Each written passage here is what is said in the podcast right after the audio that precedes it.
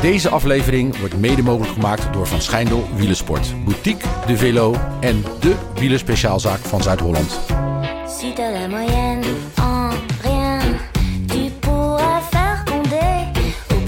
Ja, goedemorgen John. Jij eh, komt rechtstreeks uit de Pinkpop. eh. Ja, volgens mij heb je ook nog gefietst, dacht ik. Want jij zat bij een Nederlands kampioen. Een andere Nederlands kampioen. eh, oud-Nederlands kampioen. Oud-Nederlands kampioen in de wielen. ja ik heb het NK-parcours eh, wilde ik even zien. Ja. Eh, Geleen eh, en, hoe heet het? Geleen Sittard. Ja, zwaar, zwaar rondje? Nee, Nee? nee, het is lastig, selectief. Het, het, het heeft Van de Poel written all over it. Dus Ja, het rood en blauw naar de, naar de Tour, denk ik. oké. Nou ja, we zullen zien. En Pinkpop, nog mooie dingen gezien? Ja. Nou, het was leuk. Het was een, het was een gezellig weekend, laat ik het zo houden. Maar eh, ja, ik vond eh, de Hollywood Vampires vond ik wel... eh ik was wel Ja, ik grappig. zag, ik zag heel veel mensen met, tenminste die ik dan ken, die Johnny backstage Depp. met Johnny Depp allemaal op de foto Ja, gingen. maar Poison Singer van met Alice Cooper en zo. Dat was en, en Johnny Depp speelt dan gitaar of Ja, zo. Ja, ja, en de gast van Aerosmith erbij. Dus Ja. een beetje. Het was wel leuk. We, hebben een, eh, we hebben een prachtige aflevering klaarstaan. Een gesprek met de Team DSM, eh, Team DSM ploegbaas Ivan Spekerbrink. Hebben we twee weken geleden al opgenomen. Maar eh, los van Pinkpop gebeurde er dit weekend nog heel veel meer. En onder andere een heel triest geval. Gino Meder, iedereen heeft het kunnen zien en, en lezen. Ehm, moet, ja, moeten we het daar nog even kort over hebben? Het is, het is natuurlijk vreselijk dat er een wielrenner valt, overlijdt. Is daar nou iets aan te doen, John? Ja. Of ik, vind, is, ja. ik vind het heel moeilijk. Ik, ik, ik las een, eh, een stukje van Marijn de Vries... die het, eh, die het een, een, ja, een onnodige eh, overlijden vond. Ja, natuurlijk sowieso iemand die bij, bij zijn sport of bij zijn vak overlijdt... is natuurlijk altijd onnodig. Mhm. Maar ja, ik bedoel, weet je, Milan Sanremo is ook, finish ook na een afdaling. Dus daar Ja. nemen mensen ook heel veel risico. Dit is gewoon een, een, een- heel veel factoren van pech zijn bij elkaar gekomen. En eh, het is vooral tragisch. En wat ik dan ook weer mooi vind, eh, ik kon mijn Instagram niet openen. Of alle renners en ploegen en eh, wij ook hebben gewoon het, Mhm. het bericht van hun ploeg gedeeld van de in memoriam van Gino Meder. Ja, Dus- maar ik moet wel zeggen, ik, ik vond het vervolgens heb ik geen, geen ronde van Zwitserland meer gekeken. Wel een beetje gevolgd wat dan Ja. dan gebeurde. Maar ik dacht, ik was, ik soms, ik denk dan is het dan echt zo dat we elk jaar eh, tenminste één renner moeten verliezen door, door in de koers? Of Ja. dat, dat vind ik toch een veel te hoge score eigenlijk. Nou ja, het is gewoon de, de gevaarlijkste sport die er is. En, en, en de, de omstandigheden waarin je moet sporten, die, die, die moeten gewoon veilig zijn. En misschien moeten we daar toch eens over nadenken. Mhm. Dat we niet, eh, ja, dat, dat, het li- lijkt me verschrikkelijk dat je, dat je met angst op de fiets zit. Omdat je niet weet of er een auto dubbel geparkeerd staat. eh, Ja. als je de bocht uitkomt of in een afdaling. En ik moet weer eerlijk zeggen, en dat klinkt misschien nu misschien heel, eh, heel gek achteraf, maar ik zat die afdaling te kijken en denk, jeetje, Mina man. Ik vond het zo gevaarlijk, ook dat, dat plaatsje in. En eh, ik was blij dat iedereen op een gegeven moment uit de bocht kwam. En ook Mhm. even een poel. En, eh, maar ja, niet wetende wat er dus Aan de andere kant, het feit was. dat ze zo hard kunnen, want volgens mij reed Ayuso al meer dan 103 per uur of zo. Het feit, en ze hadden ook wel wind in de rug, maar het feit dat je zo hard kan, geeft bij mij eigenlijk eerder aan dat de afdaling misschien helemaal niet zo gevaarlijk is, maar dat de renners zelf gewoon zo hard mogelijk naar beneden willen. Dan maar maak je het dus. Ja. Ja. je kunt ook een klapband krijgen. Ik bedoel, daar moet je gewoon niet over na. Ik ben natuurlijk nu een oude man. En als ik dan in Limburg aan het fietsen ben, dan Mhm. denk ik ook, ik moet nu geen klapband voor krijgen. Dus Nee. dat, eh, als je jong bent, dan ben je onbesuist en dan ga je overal in. En ja, het heeft, eh, ik, we we weten niet wat er precies is gebeurd. Er is een onderzoek nu eh, lopende. Maar Ja. ja. ja, het heeft mede helaas zijn leven gekost. Ja, wel opvallend dan ook weer, want hij komt echt uit een wielerfamilie. Eh, dat die ouders dan wel echt bij de organisatie hebben gezegd van laat die, laat die ronde gewoon doorgaan. Ja. Eh, ja, vind ik ook wel weer mooi, maar het voelt soms ook wel eens gek. Soms denk ik stop er maar gewoon mee. Ja, ik, had, ik begrijp dat echt niet. Nee, Dat, eh, ja, dat zou nergens gebeuren. nee. Dus, maar, Nou ja, goed. Over, over leukere dingen gaan we het hebben. Zoals gezegd, eh, twee weken geleden spraken wij eh, de teambaas van Team DSM, ploegbaas Iwan Speekbrink.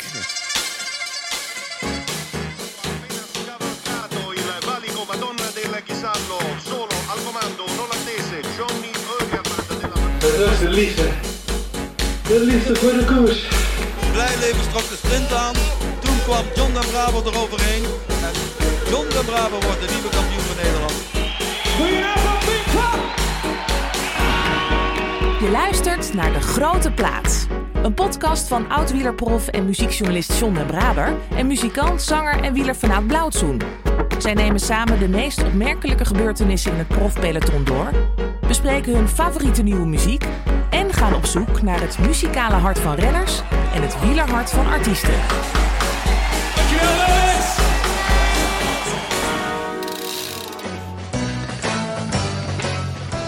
Zonder een typische wielerachtergrond werd hij 15 jaar geleden manager van een wielerploeg vol vrijbuiters en paradijsvogels. Onze gast wist daar door een revolutionair beleid binnen enkele seizoenen een toonaangevende formatie in de World Tour van te maken. Met de Giro-zegen van Tom Dumoulin als voorlopig hoogtepunt. In zijn team werden mannen als John Degenkolb en onze vorige gast eh, Marcel Kittel grote sterren. En onder zijn hoede, in Team Sunweb nu dus Team DSM, groeide Jai Hindley en Tijmen Aresman uit tot meer dan grote talenten. Vorig jaar moest zijn ploeg ineens waken voor degradatie uit de World Tour. Maar de ploegbaas leek zich nauwelijks zorgen te maken. Zou dat iets te maken kunnen hebben met het blik nieuwe talenten dat hij elk jaar zo'n beetje opentrekt? Welkom, Ivan Spekerbrink. Dankjewel, leuk om hier te zijn. Wat een, eh, wat een leuke introductie. Ehm, jouw eerste podcast? Of, eh? Absoluut, ja. Ja, je weet hoe het werkt. Eh John zit daar, jij zit hier, we hebben koffie, we gaan muziek draaien. Ehm, en de eerste vraag is altijd, hoe is het met je? Het gaat heel erg goed, ja. Druk? Ja, dit is een drukke, peri- een drukke periode. De- Net de Giro gehad. Ehm, de Tour komt eraan. En dit is ook de, de periode, zeg maar, in, in, in mijn rol... dat je ook al heel erg druk bent met het jaar erop. Dus Ja. ehm, we hebben niet te klagen dat we ons vervelen. Nee, ik zei net een beetje gekscherend eh, dat je je geen zorgen maakte vorig jaar. Was dat ook echt zo? Nee, wij hebben eigenlijk ons nooit in die... eh, we zijn ook nooit echt in degradatie eh, nood geweest. Ja, je, je kunt op een gegeven moment als je de laatste tien teams pakt... dan kun je zeggen, ja, allemaal... Ja, maar dat hebben wij nooit zo, nooit zo ervaren. nee. Nee. Ehm, ondanks... ehm, nee, ik moet het anders zeggen. Dat blik, dat blik talent, hè, wat ik noemde. Dat is toch wel echt een soort van eh, unicum of zo. Er zijn maar weinig ploegen waarbij ik steeds denk... Huh? Weer een jongen van 18, weer een jongen van 19. En die rijden er dan alsof ze, alsof ze de Tour, de Giro en de Vuelta gaan winnen. Al die talenten, waar haal je ze vandaan? Ja, die Tour en die Vuelta moeten we er nog vinden. Dat staat zeker hoog op de lijst. Maar eh, ja, het, is, het, is, het zijn die talenten. En het is ook eigenlijk wel wat de collega's eh, ermee doen. Je hebt, dus- je hebt natuurlijk een hele... Ja, je, je, je hebt een, een, een pool aan renners met bovengemiddelde kwaliteit. Alleen niet, uiteindelijk, niet iedereen komt uiteindelijk bovendrijven. In, in de wielersport, ja, dat, dat, dat weet jij ook. Daar is, talent is een heel mooi begin. En het is prettig om het te hebben. Maar vervolgens komt er topsportbeleving bij, komt er arbeid bij, komt goed nadenken erbij, doorzetting. Ehm, en dan moet je allerlei dingen op een goede manier doen en ook nog een beetje samenhangend. Ehm, en daar zijn ook een aantal collega's eh, heel erg goed in. Dus dat maakt dat en die talenten en eh, hoe ermee gewerkt wordt, ja, dat, je dan, dat ze dan vanuit die pool toch komen, eh, komen bovendrijven. Dus het is een combinatie van factoren. Ben heel benieuwd. Daar gaan we verder denk ik zo nog even over doorpraten, John. Ehm, dit, dit seizoen staan jullie, Team DSM, op vijf zegens. Is dat eh, een goede score momenteel? In de topsport moet je altijd meer zegens hebben. Hè? Drie daarvan van Sam Wellsford, denk ik. Dus er zijn eigenlijk maar drie jongens die hebben gewonnen. Ja. Bij de dames is het een ander verhaal. Bij de vrouwen, daar bemoei je je ook mee, denk ik. Ja, ja, we zijn één team. Precies. We, hebben- we, hebben, ja, we rijden soms eh, op één moment vijf verschillende wedstrijden, vijf programma's. waarvan dus de vrouwen en was- waarvan ook zeker niet vergeten het development programma. Ja, en overal mag je een beetje mee bemoeien. Moeten we een beetje mee bemoeien. Ja. Dus, ja. We, we hebben een hele hoop te bespreken, hoor ik al in ieder geval. Eh, ik, ben, ik vind Leuk, het hè? nogmaals vind het leuk dat je er bent. Huh. Het kan zijn, eh, Iwan, en eh, dat zeg ik ook tegen de luisteraar, dat je af en toe wat gerommel hoort. Eh, dat is boven ons wordt er verbouwd. Als er een boormachientje klinkt. Ik heb ze gevraagd om even rustig aan te doen, want ze weten dat je er bent. Maar dan, wij praten er gewoon doorheen. Het is geen radio, het is een podcast natuurlijk. Hier, daar heb je het al. Ja, ja. Hoorde je dat? Het worden niet alleen in de koers geboord. Nee. Dus. Hey, ehm, eh, jij hebt muziek meegenomen. Gaan we zo ook uitgebreid over praten. Eh, we gaan natuurlijk een klein beetje alvast vooruitblikken op de Tour de France. Eh, eerst even, John, naar de reacties. Veel leuke reacties gehad natuurlijk na, na de, de aflevering met, met Marcel. Ja. Ook heel veel mensen die, die heel veel zin in de, in, de, in de tour hebben. Net als wij. Tuurlijk. Dat was ook de bedoeling. Ja. Eh, eentje wil ik, eh, die gaat dan niet zozeer over de Tour over Marcel, maar die wil ik even uitpikken. Eh, die- die krijgt van mij namelijk een 36 Cycling wielershirt. Dat is Tjeerd Swinkels, want die gaat namelijk bikepacken op zoek naar de mooiste duurzaamheidsprojecten op de wereld. Dus en die reis gaat hij docu- documentaire van maken. Ja, om, voor een onderzoek naar wat er voor nodig is om de wereld te redden. Een zoektocht naar de oplossing voor de klimaatcrisis. Dus Mooi. eh, ja, Cycling for Sustainability. En eh, hij zegt, ja, de wereld over fietsen een grote plaatshirt zou natuurlijk fantastisch zijn. Dus nou, dat, eh, dat gaan we Nou, zeker dan, moet, regelen. dan moet hij misschien ook een jasje erbij en wat andere dingen. Ja. Want als je de hele wereld over gaat. Ja, weet je, met de kou. Dus Tjeerd, eh, neem even contact met ons op en hou ons op de hoogte. En dan, eh, Ja, misschien ook. het Dan, eh, we, hebben, we hebben toch ook nog van die, van die met lange mouwen, geloof Ja, ik? zeker. Nou, ja. leuk. En misschien kunnen we even, als hij dat laat weten, iets in de show notes zetten. En dan kunnen Ja, we, men, kunnen we hem ook doen. gaan volgen. ja, dat gaan we doen. Verder nog, John.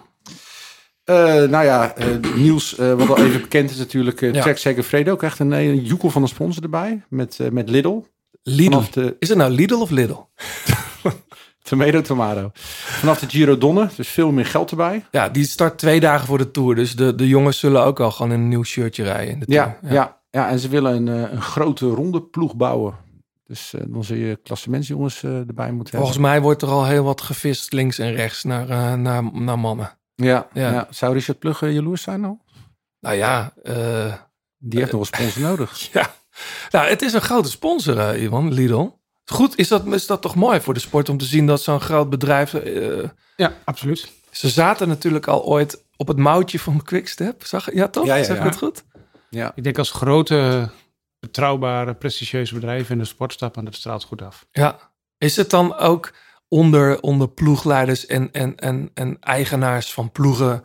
eh, is dat alleen maar elkaar dan even een duimpje geven of een felicitatie? Of zit er ook nog iets van ja- jaloezie eh, onderling? Nee, volgens mij is het wel, eh, is het wel positief. Ja. Kijk, uiteindelijk, je wilt winnen. Hè? In die wedstrijd wil je als eerst over de streep. Maar het verschil met, zeg maar, normale bedrijfsleven, daar, daar wil je een zo sterk mogelijke positie, zoveel mogelijk winst, marktaandeel, eh, omzet. Eigenlijk streef je naar een monopolie, wat je nooit bereikt.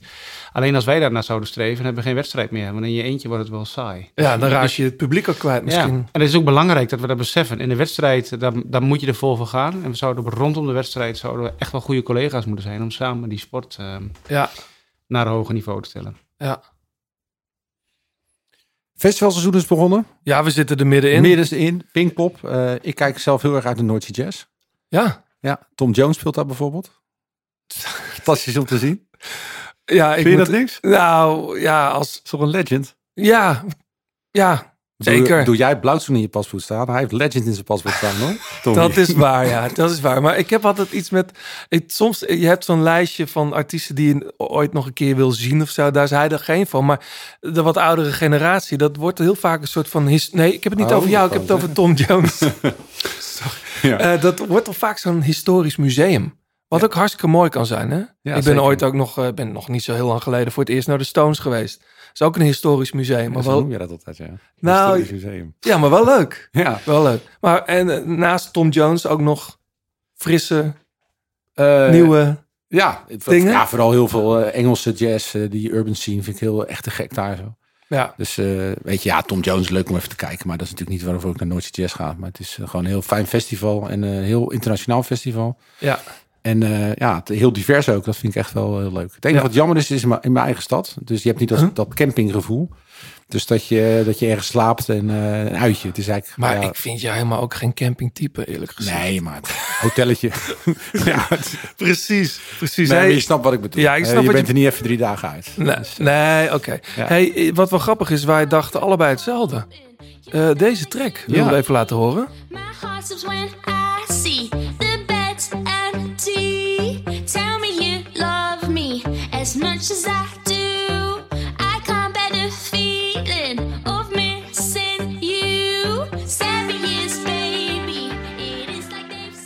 Ik denk dat zelf, zelfs haar grootste fans haar niet meteen herkennen nu. De eigen vader niet. Nou, die toch nog wel? Ja.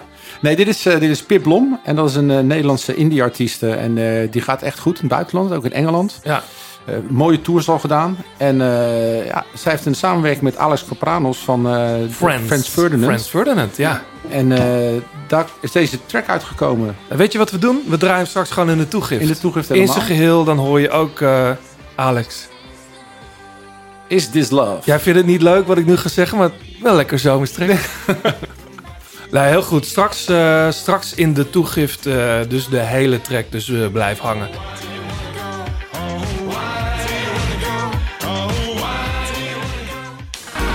Je luistert nog steeds naar De Grote Plaat. Heb je tips of heb je een vraag? Laat het dan weten via Twitter, het Grote Plaat of Instagram.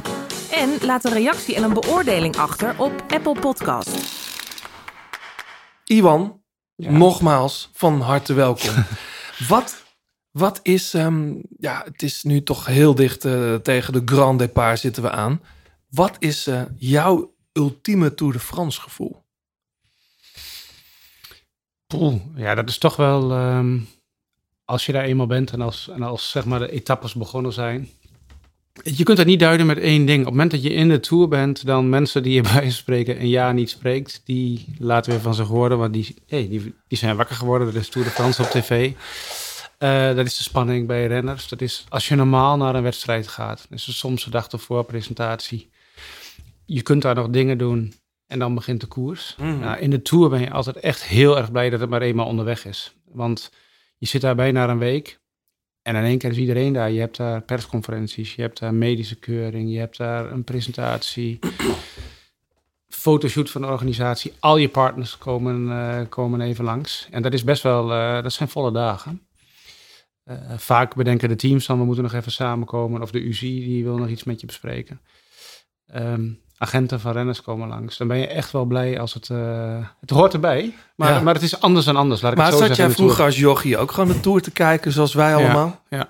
En dan lekker lang uit op een luie zondag als het buiten mooi weer is, toch gewoon even de Tour kijken? Of hoe, hoe ging dat bij jou? Nee, dat, dat volgde ik wel. Ik volgde sport sowieso veel. En zeker ook de Tour. En heel erg grappig. ehm, ik, ik kan me... Toevallig deze week gebeurde dat. Ja, dat zullen de luisteraars gek vinden. Jullie misschien ook wel. Maar ik kan me een moment herinneren... En ik wist niet of het de Tour van 92 of 95 was.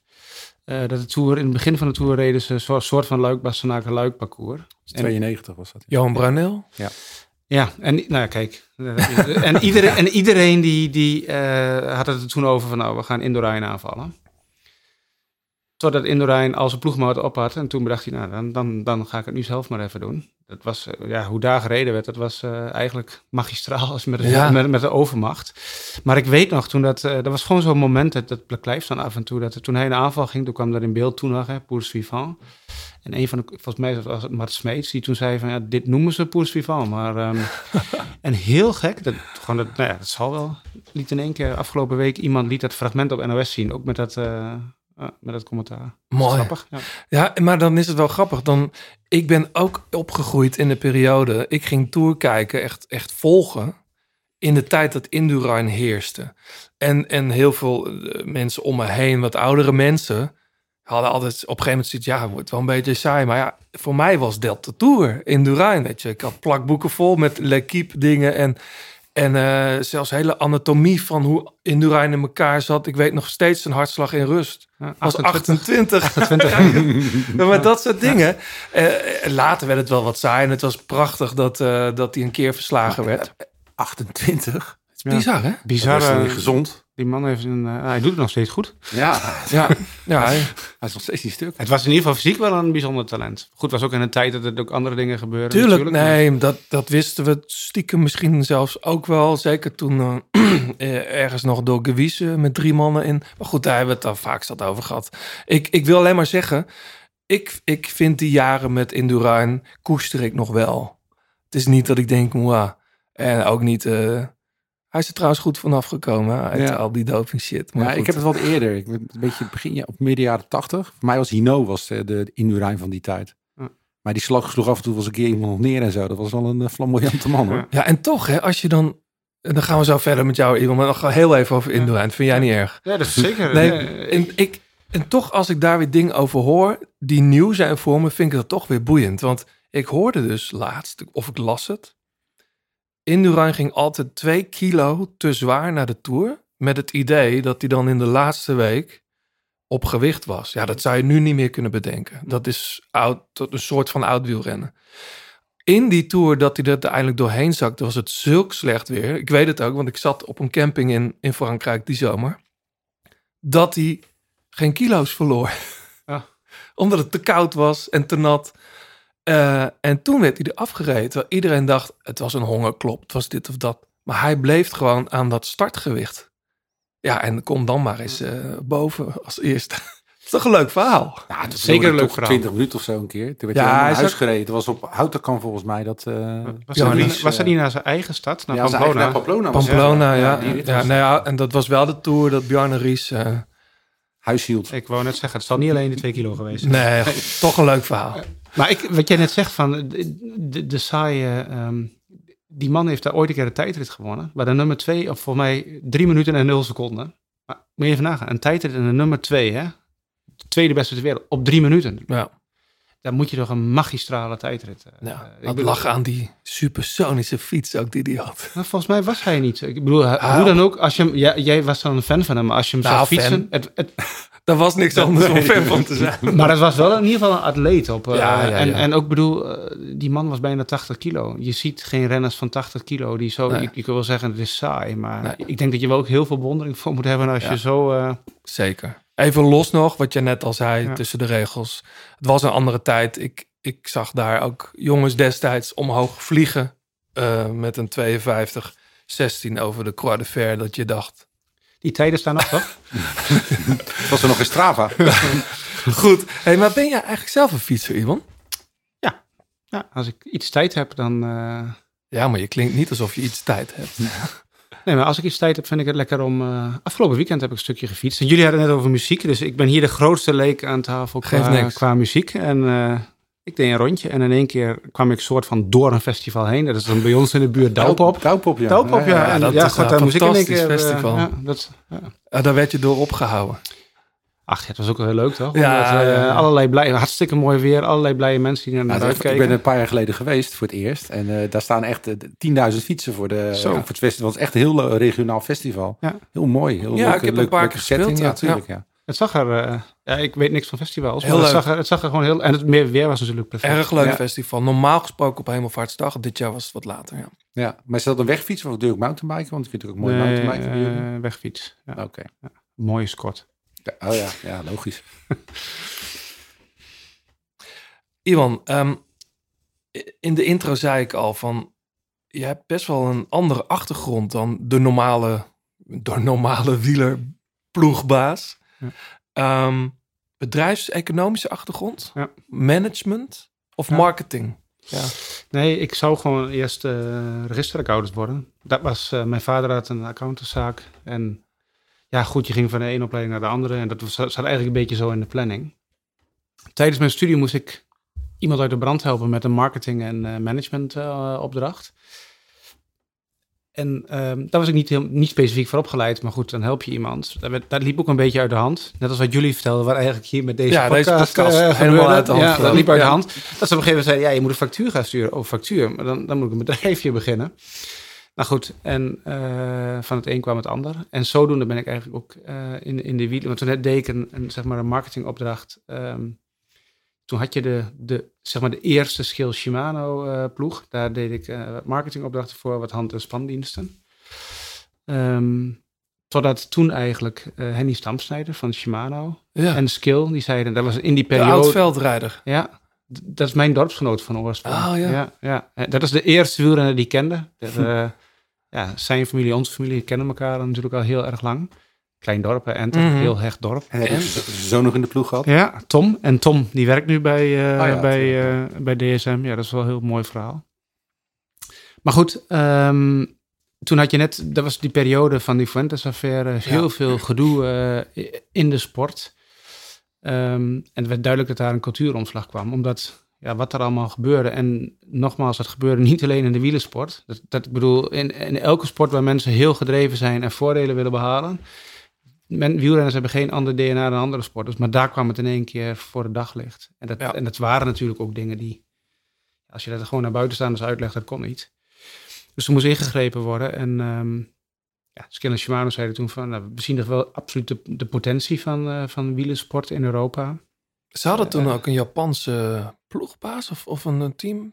Nee. Of was Nee, er was wel een Japans bestanddeel. En ook nog, we Ja. hebben de eerste Japaner in de Tour gehad. Oh, en ook ja. een paar Chinese maar ook door nog. Shimano, het Ja. bedrijf waarschijnlijk. ja, Ja, ja, die gebruikten het als Europees eh, marketingplatform, maar ze hadden ook een belang om... Beppu, ehm, is die ooit gestopt? Dat was toch die Ja. breakaway killer? Die ze hem toch? Nee, Bep, nee, dat was eh, Cheng, dat was de Chinees. Oh, Ah, ja. ja. En goed, eh, ja, toen vroegen ze van, wil jij dat gaan doen? En ehm, ja, goed, ik heb natuurlijk veel gesport vroeger, maar nooit, eh, ik, ik, kende niet hoe, ik wist niet hoe de hazen liepen in de prof eh, wielersport. Ik was ook nog piepjong. En toen vroegen ze, wil jij dat gaan doen? Ja, en, en hebben we maar eens goed een tijdje over nagedacht. En uiteindelijk gezegd van, ehm, dat is wel onze, eigenlijk wel onze passie van met, met een groep mensen echt iets gaan neerzetten. Van hoe ga je dat doen? En ik weet nog dat ik toen met, eh, met onze partners besprak van, omdat je niet weet hoe de hazen lopen, je gaat af en toe een inschattingsfout maken. Ehm, maar we hebben wel een idee hoe we met deze mensen ja, er meer uit kunnen halen. zeg Maar wat voor, wat voor reactie kreeg jij uit de wielenwereld? Om, als, als vreemde eend eigenlijk. Van, wat, had je, hadden, kreeg je het gevoel van, gast, wat kom je hier doen? Of Ja, wij, is het een nieuw kid on the block? ja, wij, kijk, wij komen, ja, vast een beetje, maar een, een paar gekke dingen als dat kan. Een paar anekdotes. Ehm, toen had je nog alle ploegbaas, wat toen eigenlijk het patroon was wat jullie aangaven. Je was eerst een hele tijd renner en dan werd je waarschijnlijk ploegleider. Nou ja, en als dat niet meer ging of zo, dan, pardon, dan, werd je, dan werd je manager. Ja. Ja, ik was natuurlijk piepjong, dus ik weet dat ik nog naar de eerste vergadering van, eh, van teams ging. En daar begonnen de mensen bij mij de, ja, het water en de cola en de Fransen de, de wijn te bestellen. Bij jou? Ja, maar ik zeg, ik, moet hier, ik heb hier ook een vergadering, jongens. the dus fuck? zo, ja, zo begon. Heel logisch, maar zo, eh, dat weet ik nog, zo begon dat. En ehm, dat is ook prima. Maar wij zijn Nou, nooit... ik, moet, ik, zie dat, ik, vind dat helemaal, ja, ik vind dat best wel opmerkelijk. Ja, is toch, ja, ja, Het is- goed, ja, ik, nu ik, voldeed, ik voldeed niet aan het profiel, zeg maar. En, Het is nou eh, een mooi verhaal. Ja, het is nu een leuk verhaal. Maar gewoon ni- niks, niks eh, uit, uit negativiteit Nee. of zo. Maar eh, Ze ja. kenden je gewoon niet. Nee, ze kenden me niet. En, ehm, en wij zijn ook niet dat, dat wij even lopen te vertellen dat we, het beter, dat we het anders doen of beter weten. Alleen, we denken wel over dingen na en doen het gewoon. En ik denk wat wel gebeurd is in het peloton. Wij, ja, we zijn gewoon dingen gaan doen. Goed over nagedacht, wel overwogen. Maakten ook wel eens fouten en dan moesten we bijsturen. En wat je vooral merkt is dat eh, mensen in het peloton ook wel van hoe we dat zelf hebben neergezet. Want wij hadden niet in één keer die grote zak met geld en gaan maar toppers eh, verzamelen. Dat er ook wel veel respect voor. eh volgens mij, ik, ja, we hebben met veel mensen in het peloton een goede relatie. En, en En een goed shirt. goed shirt, ja. Toen- Toen, ja, toen Dat was echt ja, een classic. ja, ja. Maar Ja. was, maar was e- e- een van de eerste dingen die jij, misschien juist omdat je buitenstaander was, je afvroeg was, is het nou een individuele sport of is het nou een teamsport? Dat zeg je goed, ja. Ik bedoel, als je, daar kunnen, dan hebben we hier drie podcasts voor nodig. Maar het, uiteraard is het een teamsport. Op het moment dat je een sprint voorbereidt, dan, dan zijn zeven van de acht renners niet bezig om zelf uitslag eh, te rijden. Of als je een klassementsman in het klassement houdt en die heeft zijn werk gedaan, dan moet hij vooral rustig naar de finish rijden, want morgen moet hij weer. Dus het is waar je met voetbal samen nog juicht. Dan heb je hier eh, de winnaar wordt gevierd op het podium en zijn ploeggenoten staan dat moment onder de douche in de bus. Dus als je het hebt over hoe, hoe, hoe, ja, hoe draag je bij en wat voor opofferingen doe je, is het de ultieme teamsport. Maar vervolgens is het ook de enige sport waar in de voorbereiding, want ja, die jongens rijden, weet ik het, 70, 75 koersdagen. Dus dan ben je 300 dagen op aan het voorbereiden. Dat deed iedereen zelf. Gewoon thuis. En vervolgens in die jaren, dan zeiden de ploegen van, en misschien ook wel terecht soms van, oh, heeft hij doping gebruikt? Ja, dat wisten we niet. Ja, dat was misschien nog wel waar ook, ook nog als soort van, van, van crimineel naïef, zeg maar. Dat je hele gekke dingen. Het is, een, het is een teamsport. Alleen, ja, kun je je voorstellen dat Messi zich ergens in Argentinië voorbereidt en even in komt vliegen voor een Ja, wedstrijd? inmiddels wel. Maar, maar toen Ja, in het maar begin dat, niet. Nee, nee, dat, dat doet hij niet. Dus Nee, dat- nee, al dat soort ja, zaken. ja. eh, dus ja, wij willen ook, als je een team bent, willen wij ook gewoon 365 dagen. Logisch. Hè, Is met- dat, met is, dat, is dat zeg maar dat Milanello wat ooit eens een keer viel van Oh ja. zo'n plek waar dan iedereen zich 's ochtends meldt en, en zeg maar spelerstaf. Is dat er eigenlijk ooit zo gekomen op die manier? Want dat, dat had jij ooit voor ogen, Ja, toch? Dat, dat, heb, dat hebben we voor een deel. Onze development eh, team zit in een topsportcentrum in, eh, in, in Limburg. Die hebben allemaal een appartement. Uh, eh, Sittard. oh, Sittard, ja. Een aantal vrouwen zitten daar, ook een aantal profs. Die, zijn daar, die doorgestroomd zijn, die wonen daar nog steeds. En het is echt wel een droom om ooit... ehm, en dat zal ook vast gebeuren, om dat ooit nog een keer... bijvoorbeeld in een klimatologisch betere omstandigheden in Spanje of zo te gaan doen. Ja. Eh, maar dan ook daar je servicekoers. Ja, dat is niet zo handig Spanje waarschijnlijk, maar... Nee, maar hier in, in, het, in het concept... Kijk, het is niet dat elke teamsport gek is en in de wielersport niet. Er, er is een reden dat je op één plek... Dat is niet dat iedereen hetzelfde moet trainen, integendeel. Maar dat mensen bij elkaar zijn en ehm, dat je kijkt waar zijn de ideale omstandigheden. En dat je met iedereen kunt overleggen, korte lijnen, maar ook kunt motiveren af en toe. Kijk, je hebt Ja. met de atleten en ook met de mensen te maken. Dus er gebeuren altijd dingen. Nou, ik vond, ik vond wat, wat een deel natuurlijk met Sky en Ineos gebeurde... dat jongens allemaal naar Monaco gingen. Ook om andere redenen dan alleen mooie omstandigheden. Maar wel dat daar dan ook een, een, de chefkok was of de masseur was. Zodat, en een garage waar je je fiets eventjes kon laten bijtunen. Kijk, neem een heel simpel, dat weet jij ook nog. Eh, als je nu een voetbalwedstrijd hebt, ze laten iedereen altijd even flink gefrustreerd zijn, gaan een nachtje erover slapen en de volgende dag beginnen ze met de evaluatie. Wat doe je in de wielersport? Je kunt nog net even de bus in, dan moet je opschieten. Iedereen heeft dus net 200, 200 kilometer totaal afgezien, is echt leeg.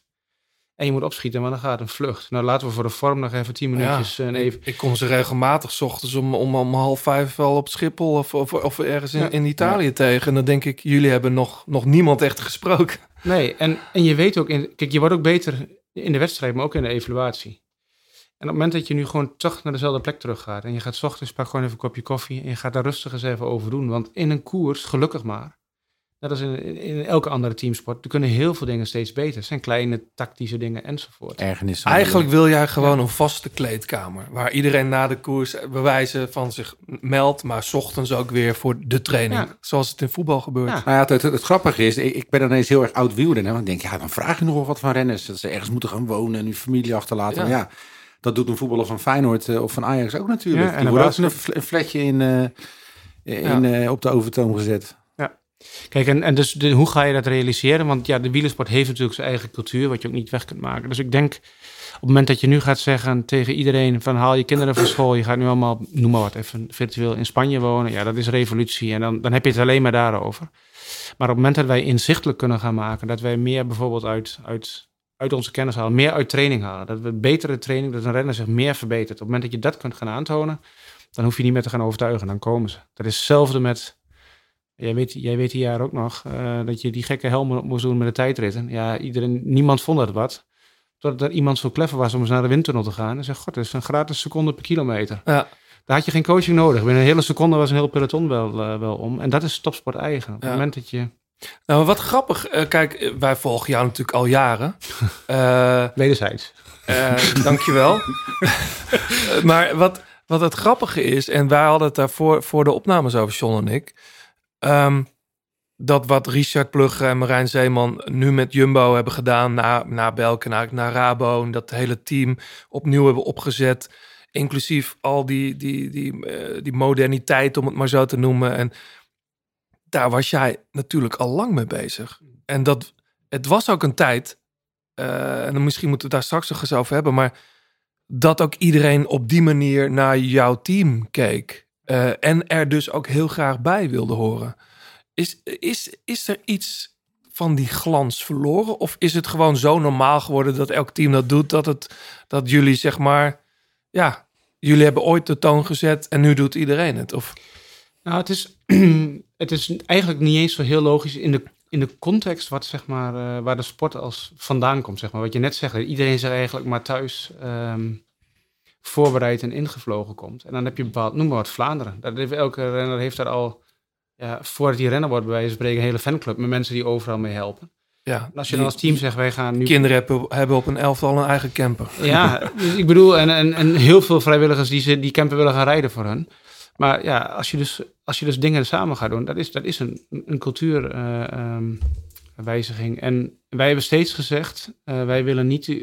Kijk, om puur alleen in het wielrennen actief te zijn omdat je in de wielersport bent, daar zijn we eigenlijk te gedreven voor. Want ja, dan heb je wel een keer al die wedstrijden gezien. En wat we leuk vinden is om echt iets neer te zetten. Dus hoe ga je presteren? En daar zit ook wel een dilemma. Dus op het moment dat je goede talenten of goede renners vastlegt, dan heb je een verzameling. Dan ben je begonnen. En misschien dat sommige teams zeggen, nou is prima, dan draaien we elk jaar het programma eraf en dan zien we hoe het gaat. Ja, wij willen natuurlijk ook iets toevoegen. We willen met elkaar, iedereen zijn rol, renners, begeleiders, eh, daar willen we het maximale uithalen. Even iets anders. We hebben het er al, het is al een paar keer genoemd, die scouting van jullie. Die was meteen al heel belangrijk. Hè? Ehm, Kittel, Degenkolb, eh, waren niet, weet je wel, John, eh, dat waren nou niet per se de talenten waarvan je meteen dacht, oh, die moet je bij een Iedereen ploeg om vocht. hebben. Ja, die kwamen wel bij jullie. En dat werden grote sterren. Nou, dat s- sloeg, sluit eigenlijk wel aan op het vorige eh, punt. Dus toen wij begonnen, zeiden we van, nou, laten we dan gewoon niet, niet, niet alleen mensen verzamelen en in de koers erachter komen dat iemand niet voorbereid is. Of je stelt een doel. En, en dat weet jij uit jouw tijd ook nog. Dan, dan, dan, ja, dan werd het doel niet behaald. Zeiden ze, ja, maar nu als je hier doorkomt, is hij de volgende wedstrijd wel goed. Ja, Ja. ja. dus wij wilden ook, ook zeg maar kijken van hoe ga je mensen dan zo goed mogelijk voorbereiden. Dus dan ga je met mensen het hele jaar bezig. Dan krijg je iets van je wint samen en je verliest eh, eh, samen. Maar toen we daarmee begonnen in die jaren, ja, dan, dan keken mensen daar natuurlijk wel, wel raar naar. Want dat was gewoon, ja, in 100 jaar sport gebeurde dat eigenlijk eh, niet. Dus ja, wij hoefden niet bij renners aan te kloppen die al 15 jaar prof waren. Van ja, maar moet ik elke dag met, met, met mijn collega's samenwerken? Dus ja, dan begonnen we met jonge talenten. En Mhm. inderdaad, Marcel Kittel. Marcel was eigenlijk net wat te groot. Iedereen dacht dat hij tijdrijder was. was net wat te groot, net wat te zwaar. Dus er, wa- waren ook wel wat kanttekeningen van. Ja. ja, en wij geloofden er op dat moment wel in. En we zagen ook al lang bij de eerste beste test van ja, hij denkt wel dat hij tijdrijder is. Maar het is gewoon echt wel een sprinter. Alleen fysiek, dat is wat anders dan nog. Dat je de behendigheid hebt in een peloton en al die dingen. En dat is, sport is van de ene kant heel gedreven. Je probeert er maximaal alles aan te doen. Maar er zit ook best wel een dosis opportuniteit. Want Ja. toen, toen een aantal van die jongens stoppers werden. Toen was het in één keer zogenaamd de waarheid. En toen wilde in één keer wel iedereen bij de ploeg komen. En gingen andere ploegen het ook doen. Terwijl Maar je hebt, op, op zich hebben jullie je als ploeg ook wel op die manier bewezen. Want als je, Ja. als je kijkt eh, naar Hirschi, Andersen, Michael Storer, dat soort jongens. Ja. Tuurlijk hadden ze talent, maar ze zijn ooit ontdekt en hebben bij jullie getekend. Eh, ik moet zeggen, even los van Kro Andersen, dat, dat Hirschi en Storer toen ze weggingen... eh, Niet echt beter werden. niet echt beter Ja. werden. Maar goed, het kan ook eh, door aan andere dingen hebben gelegen. Maar neem nou bijvoorbeeld Oscar Only, die jullie nu bij jullie rijdt. eh, die Marco Brenner, Max Poel. Ja. Dat, zijn, dat zijn echt wereldtoppers van, van zo'n niveau. En je tekent ze ook meteen voor behoorlijk wat Ja. jaar. Ja, die jongens, kijk, we hebben best wel veel goede renners gehad, wat je net noemt. Wat zijn uiteindelijk je afmakers? Die heb je of in een sprint, of in een klassement. En dan is het niet alleen hoe, hoeveel wat kun je wegtrappen. Dan is het niet alleen eh, topsportbeleving. Dan heb je zoveel elementen nodig. Hoe ga je om met tegenslagen? Hoe eh, bereid je voor op dingen? Maar hoe kun je ook omgaan met dingen die even niet eh, verwacht waren? En die twee jongens, als je het over klassementen hebt, Oscar en Max... Ja, die hebben wel heel veel van de benodigde eigenschappen om uiteindelijk succesvol te zijn. En Hoe ga je ervoor zorgen dat die jongens bij jou blijven? Want Ja, dat, de andere kant is, iedereen ziet het en er wordt ergens een zak geld neergelegd. Ja, maar die jongens zelf, dat is het voornaamste. Die zien dus van, oké, die, die hebben dus die gedrevenheid dat ze alles voor willen doen. Ehm, die zijn ook heel goed om in de spiegel te kijken. Oscar bijvoorbeeld, die kan heel veel dingen wel. Had in het begin wat moeilijkheid om in een peloton te rijden. Nou, en veel grote talenten, dan weet je ook, nou ja, dan rijden ze wel omheen. Of ze gaan in een aanval, of ze ontwijken hun zwakke kant. Oscar, die treden tegemoet. Daar Ja. moet ik wat mee doen als ik ooit eh, de Tour wil winnen. En die, heeft, die jongens zien dus ook wel van, ja, als het echt om beter worden gaat, dan ben ik hier echt wel bij de goede ploeg. Want hier zijn we eigenlijk alleen maar bezig met, met, met beter worden op alle Nou, punten. sterker nog, ik heb wel eens naar reacties eh, die jullie dan na de koers gaven. Ik schiet me even niks te binnen, maar dan, dan viel altijd dat woord beter worden. En toen dacht ik, ja, het gaat toch ook om koersen winnen? Ja, maar ja, maar dat, zeg je, alleen daar gaat heel wat aan vooraf voordat je die koers wint. Ja. Dat is, dat is, mensen zetten dat vaak tegen elkaar af. Van, ja, je hoeft niet beter te worden als je die koers maar wint, maar probeer het dan maar eens. Ja. ja. Nee, omdat ik Ja. soms ook, wat ik wel mooi vind, eh, dat ik soms dacht, eh, er was een Vuelta, ik dacht dat het de eerste van Aresman was. Gingen jullie met een vrij jonge ploeg naartoe. En eigenlijk, het voelde, die hele Vuelta voelde voor mij een beetje, oh, DSM is op stage in de. Vuelta. Ja. Klopt wel Ja, wat we vaak doen. We gaan vaak met een jonge ploeg naar de Vuelta. Om zich te ontdekken. Eh dan gaan we eerst, eigenlijk vanaf de zomer zijn we mee bezig. Dan zitten we in Oostenrijk op hoogtestage. Ehm dan doen we een goede voorbereiding. We zijn hele jonge jongens. Maar daar in die Vuelta is nog net zo'n wedstrijd. Het is een belangrijke wedstrijd, maar ja, daar heb je nog wat ruimte om, om, om jezelf ook te ontdekken. Mhm. Ik, ik weet ook toen Warren Barguil bij ons in de ploeg zat. In zijn Ja. eerste jaar als prof won hij daar direct Ja. eh, twee ritten. Ehm, daar kan dat, zeg maar. En dat is een hele belangrijke stap naar wat de jaren daarna eh, komt voor die, eh, Ja. voor die renners. Barguil bleek uiteindelijk niet echt het type rennen wat me- meteen in de filosofie paste, toch? Jawel, eigenlijk ook wel. Behalve dan dat hij af en toe niet luisterde naar de, naar de stalorders uit de auto. Ja, maar weet je, je mag soms, je mag soms, eh, kijk, als je samenwerkt, mag je het ook oneens zijn. Dat is samenwerken. ja. Alleen als het maar duidelijk is wie wat doet. En vervolgens mag je ook een keer een fout maken. En ik bedoel, hij weet, als, hij weet ook wel dat het toen, dat het even niet handig was wat hij toen deed. Maar dat moet ook kunnen. En Was het toeval dat dit jaar erop weg was bij jullie? Ja, dat, was, dat was geen toeval. Maar, maar los daar, als je nu met Warren spreekt, die weet, die weet echt wel eh, hoe we toen bezig waren met, met beter worden. En kijk, als je echt team bent, echt een team bent, dan moet het ook veilig zijn. Dan moet je ook kunnen zeggen, shit, ik heb daar een fout Ja. gemaakt. En, en we hebben toen best wel, voor de buitenwereld was dat best wel rigoureus. Want ja, we hebben toen gezegd, Warren, ga, ga maar naar huis. Omdat vond het, ook wel, vond, vond het ook wel stoer of zo. Dacht, ik dacht, ja. Maar hij, twee dagen later snapte hij het al. Ja. En, en dat is ook de eerlijkheid. Want je, hebt, je bent daar met acht renners in een koers. We gaan daar voor een klassement. Op dat moment was net de dag dat Wilco het wat lastig had. Ja. Ja, en dan heb je iemand die toevallig ervoor rijdt. Die zegt, nou, ik doe mijn oortje uit, ik ga door. In het hele voortraject waar hij zeg maar de man was, waar de rollen omgekeerd waren. Ja, dan heb je wel een bepaalde dynamiek dat je moet zeggen, ja, maar gaan we het hier de hele Vuelta over hebben? Of gaan we nu proberen toch ja. het best mogelijke resultaat. En Warren snapt dat. Ja. Het is niet dat je... Als het echt team is en het is echt veilig, kun je eerlijk zijn, kun je fouten maken. Ja. En dan moeten wij soms een, een beslissing maken. Hey, nou zoek je aan de ene kant naar de talenten.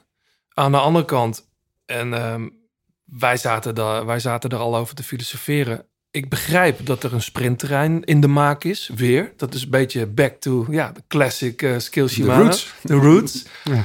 Ehm, Zeg de sprinter. Ik begin ja, al ja, John is helemaal, hè? John is Ja, helemaal ja, blij. ja, Ik hou ervan. Ehm, eh, wat, wat, wat zoeken jullie dan bijvoorbeeld in, in zo'n sprinter? Er worden namen genoemd. Ja, iedereen kan ze zelf verzinnen. Olaf Kooi en Fabio Jacobsen zijn de twee grote eh, Nederlandse talenten in ieder geval.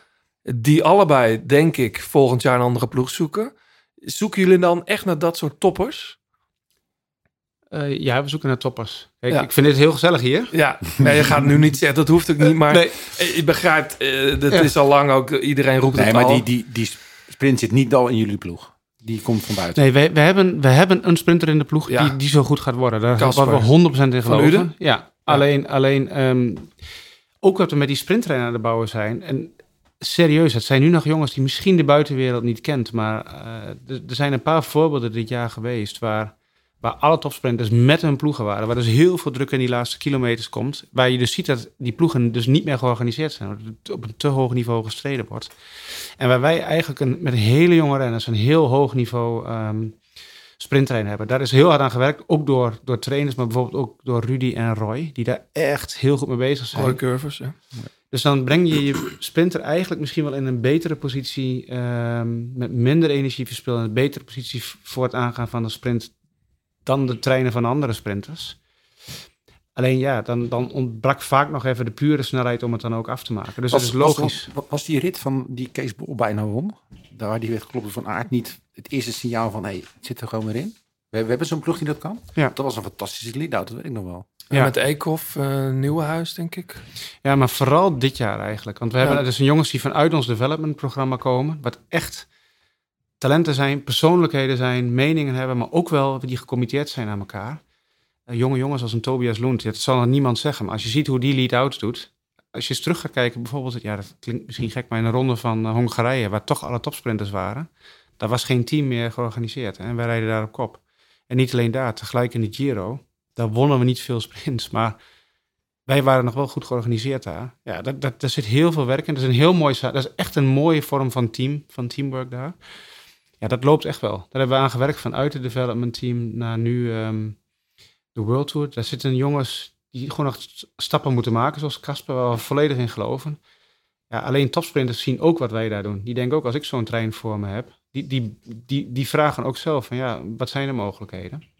Ja. En ja, dat is iets wat we dus overwegen, ja. En is er misschien wel een cadeautje dan dat een aantal ploegen, eh, zoals bijvoorbeeld Quickstep en eh, Jumbo-Visma, gewoon echt puur voor de, voor, voor, voor de, gele, voor de, voor de, voor de, de, de eindklassementen kiezen? Dat ze die sprints toch een beetje op tweede plan zijn geraakt? Ja, dat is misschien een- voor hun een luxe, inderdaad een luxe probleem. Kijk, je kunt niet een hele sprintlijn gaan op, eh, terwijl je weet dat je door de bergen met 4, 5 op kop moet rijden. Ja. Zij moeten misschien ook wel keuzes maken. Wat is dan, ik, ik ben echt niet aan het vissen naar welke naam het nou wordt, dat zullen we eh, ooit wel weer weten. Maar wat is dan het profiel van een renner in de algemene zin dat die bij jullie past? Ik vond het opvallend bijvoorbeeld dat, dat John Degenkolb na een tijdje weg, weg te zijn geweest bij jullie terugkwam. Ja. Maar ik begrijp het ook wel weer, want hij, hij kent de filosofie, hij kent jullie werkwijze. Profiel is topsport. Echt Oh ja? topsport. En, en, ehm, ja, en het zijn heel veel. Wat maakt topsport? Het zijn heel veel dingen. Natuurlijk, ja, iedereen zegt eh, je moet een bepaalde. Een bepaalde ehm, prima. We praten zo verder. Eerst even naar muziek, John. Dit heb jij meegenomen. Yes.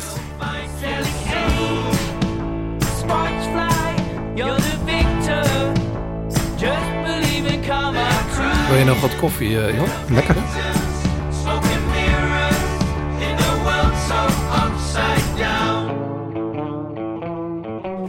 Nee, maar hebt nog wel meer van die gasten. Albert Timmer was ook niet echt een hele goede renner. Dat, vroeger waren echt die alle grote profs, die werden dan ploegleider. Weet je, dat, eh, Dankjewel. Ja, er wordt ondertussen nog even doorgepraat. U luistert eh, naar Alamo Racetrack. Eh John, wat heb jij meegenomen? Ja, ik ben Nederlands, eh, in het Nederlandse hoekje zit ik vandaag. Ik heb ze laatst gezien. Echt waar? In ja, die zijn aan Tivoli- het toeren Tivoli weer. Vredenburg. Ja. Eh, er was een, eh, mijn, mijn geliefde wilde er heel graag heen, want die is fan. En ik ben fan van die tweede plaat. Black Cat John Brown. Ja. Is dat de tweede? Dan ben ik fan Nou, van de, de- die, ja, deer- die, eh, Hier hebben ze Unicorn. mij die, eh, de- die bestaat zoveel jaar, daar hebben ze een toertje voor gemaakt. Klopt, met, met ook heel veel nieuwe nummers die ze speelden, waaronder dit liedje. Ja, Sally H. Een beetje van, eh, van Ralf Mulder uit, eh, uit Winschoten. Komt hij Ja. vandaan. Volgens mij woont hij in Duitsland tegenwoordig. Oh, Tenminste, hij sprak heel veel Duits op het podium. Maar ze hebben al sinds 2015 iets nieuws gemaakt. Dus eh, nieuwe single. En in eh, het najaar komt een eh, hele plaat. Dus ik ben heel erg benieuwd naar. Tof. Sally H heet Ja. dit. freedom Sally. I get your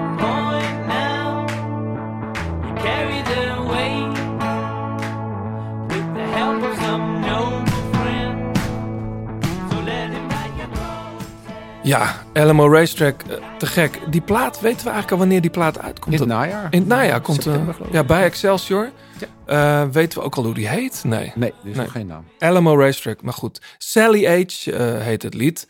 Hey, ehm, we gaan naar onze nieuwe titelsponsor van Schijndel Wielersport.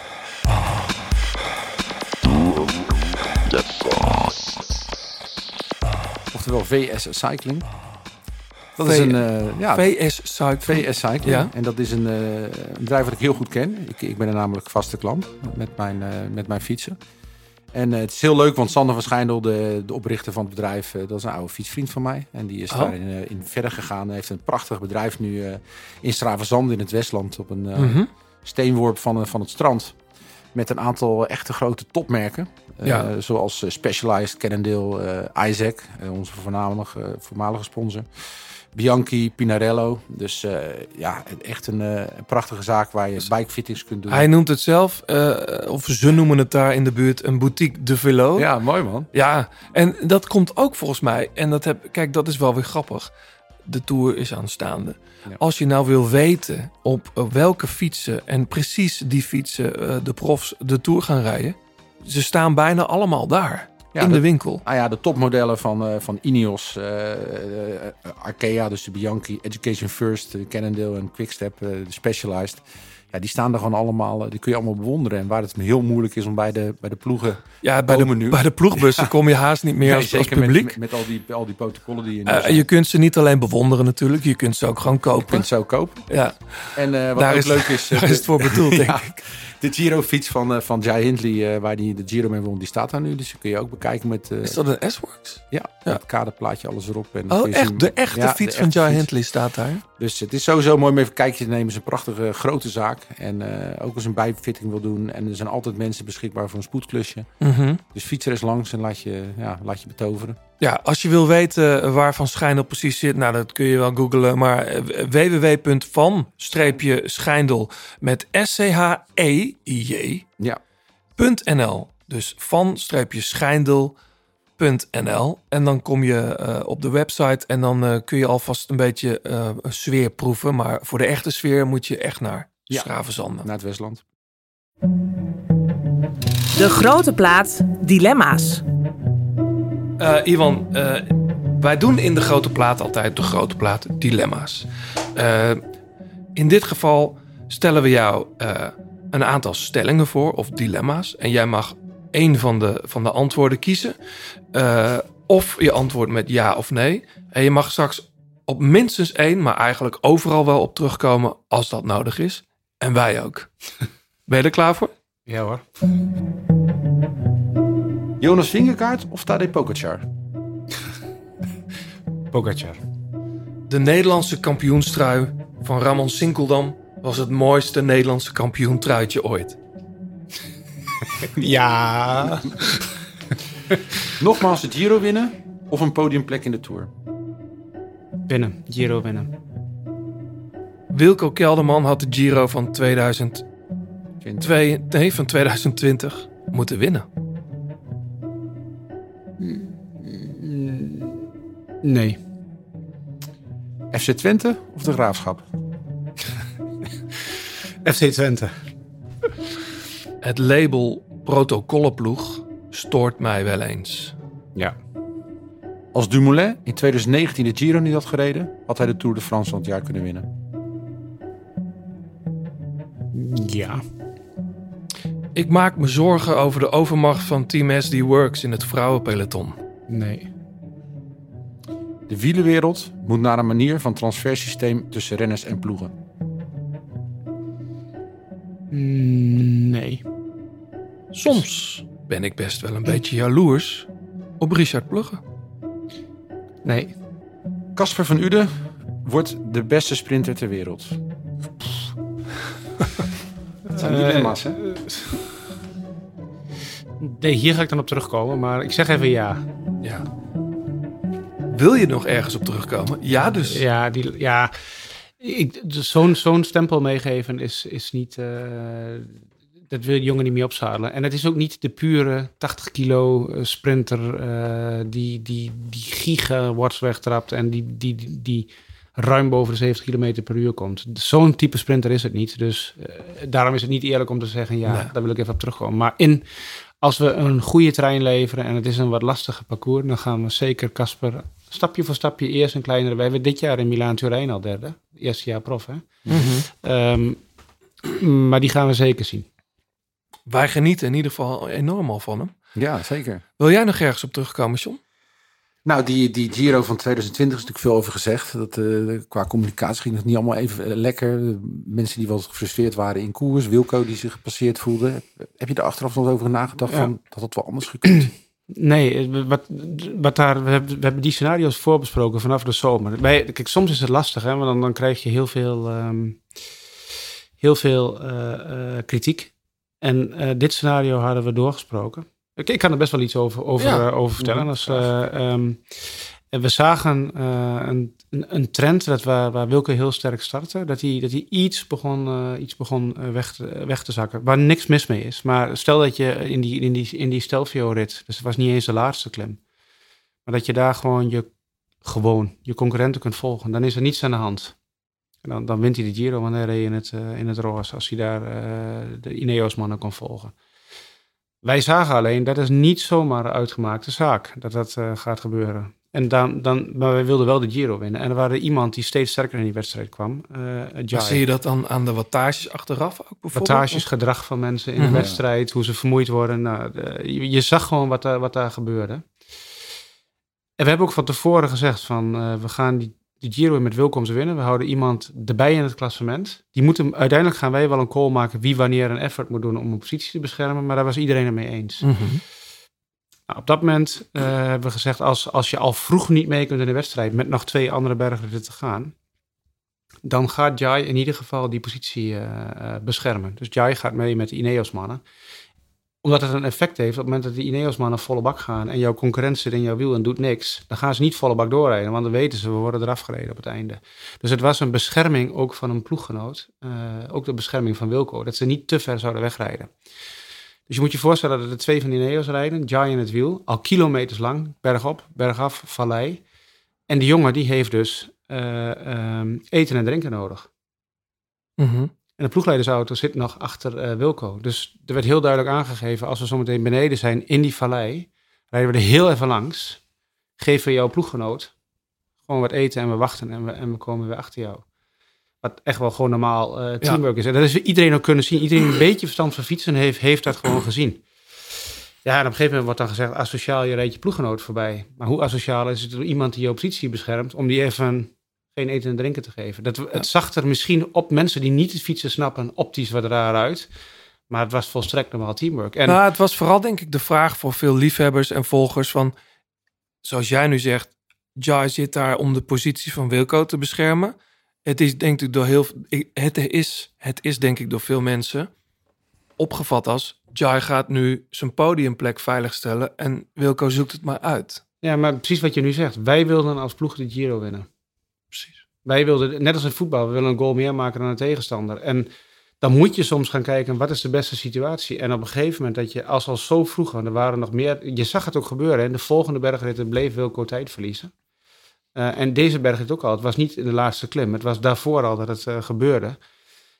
En we hebben nog iemand heel kort in het klassement staan. Dan, dan is het heel erg... eh, en dat is ons werk ook, hè, om dan Ja. een inschatting te maken van... ja, de grootste, als hij zo vroeg eraf moet en hij gaat er ook nog helemaal doorzakken en we laten er iemand bij, dan hebben we het gewoon letterlijk op een presenteerblaadje aan een andere ploeg gegeven. Ja. Dat is soms ook ons werk en dat zou ook een verkeerde keus kunnen zijn, maar een echt team moet wel iedereen zijn beslissingen kunnen Ik zou maken. precies hetzelfde gedaan hebben.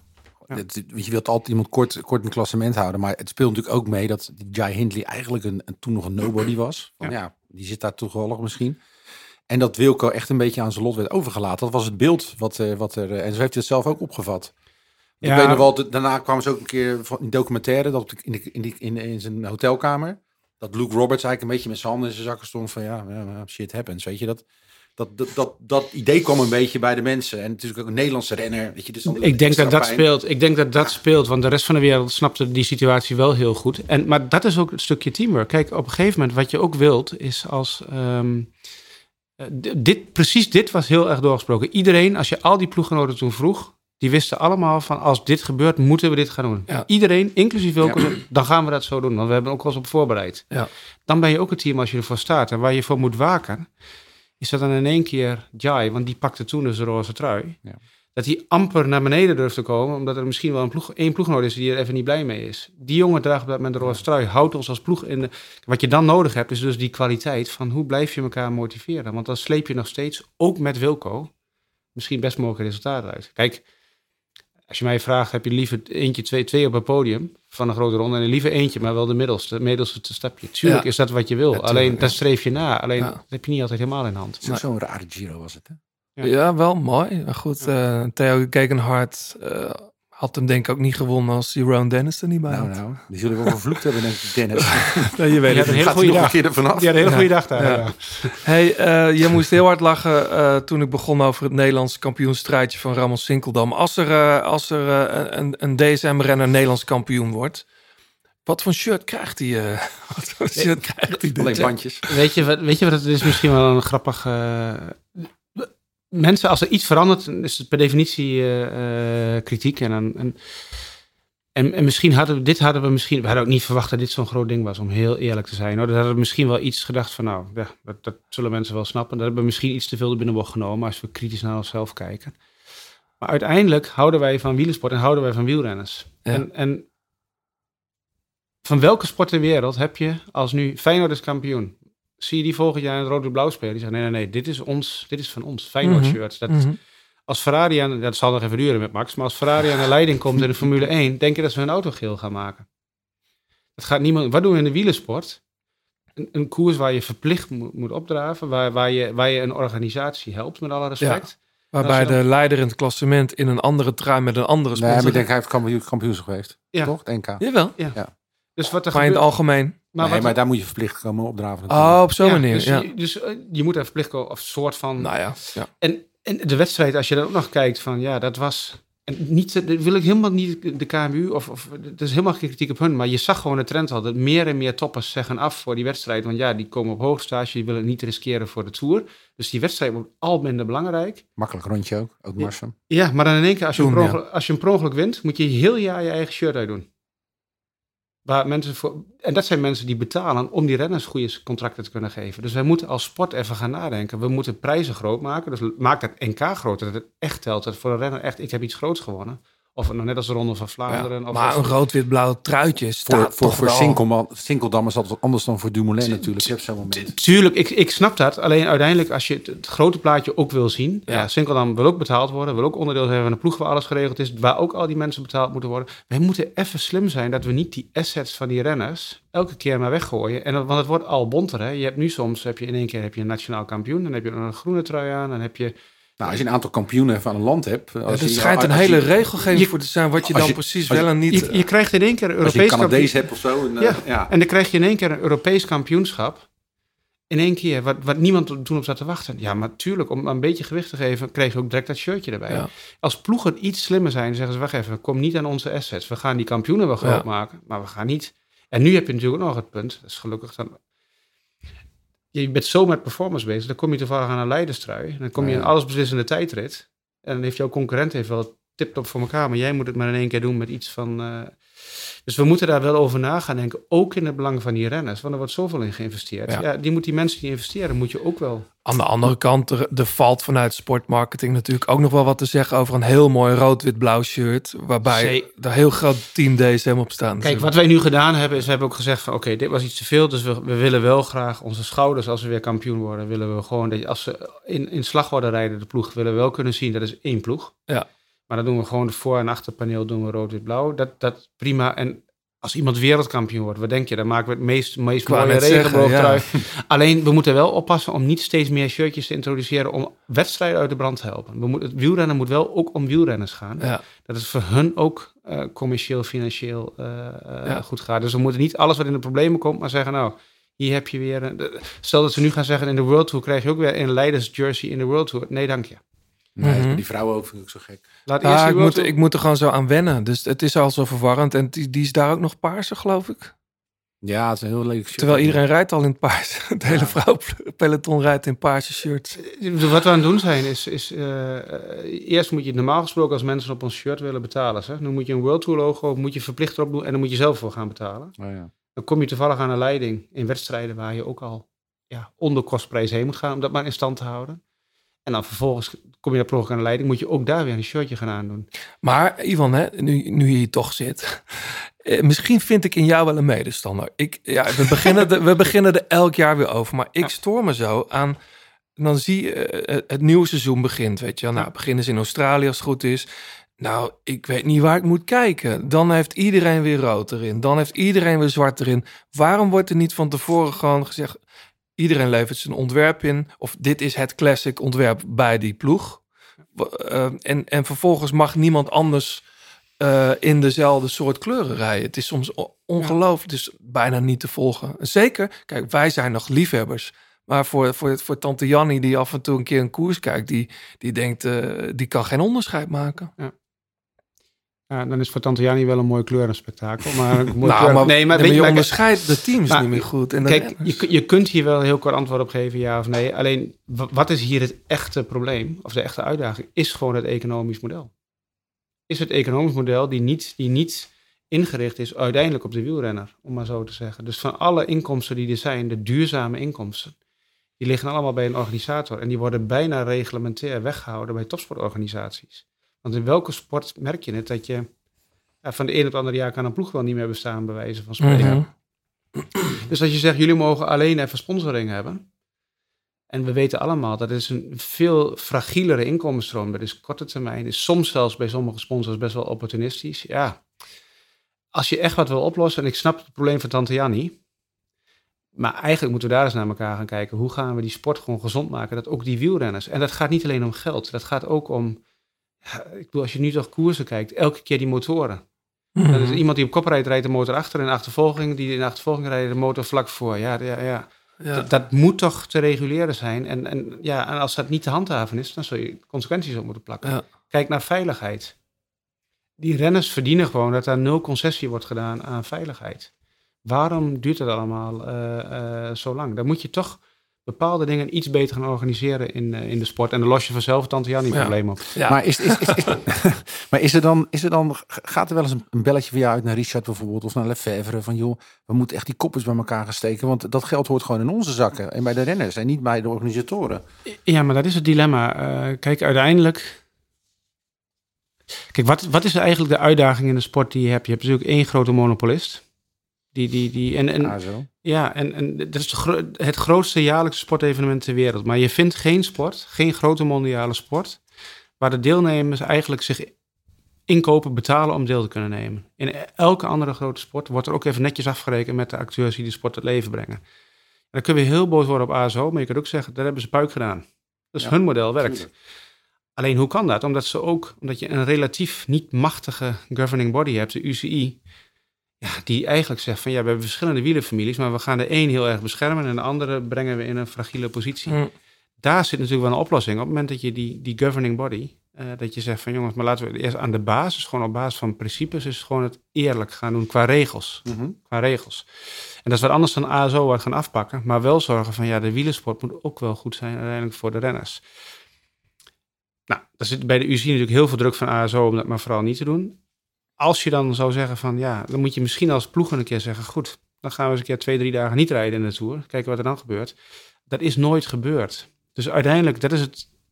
Die ploegen, je kunt elkaar zoveel bellen als je wil en dat gebeurt natuurlijk ook. Maar uiteindelijk zijn toch teams er nooit bereid toe, teams en renners, Mhm. en ja, nooit is- bereid toe geweest. En vervolgens is het heel makkelijk klagen. Hè? Want je kunt Ja. elke keer zeggen, het is niet veilig en we klagen weer en we gaan weer iets doen. Of het- er is iets eh, niet goed geregeld met, weet ik het, met die montoren, Ja. we klagen weer.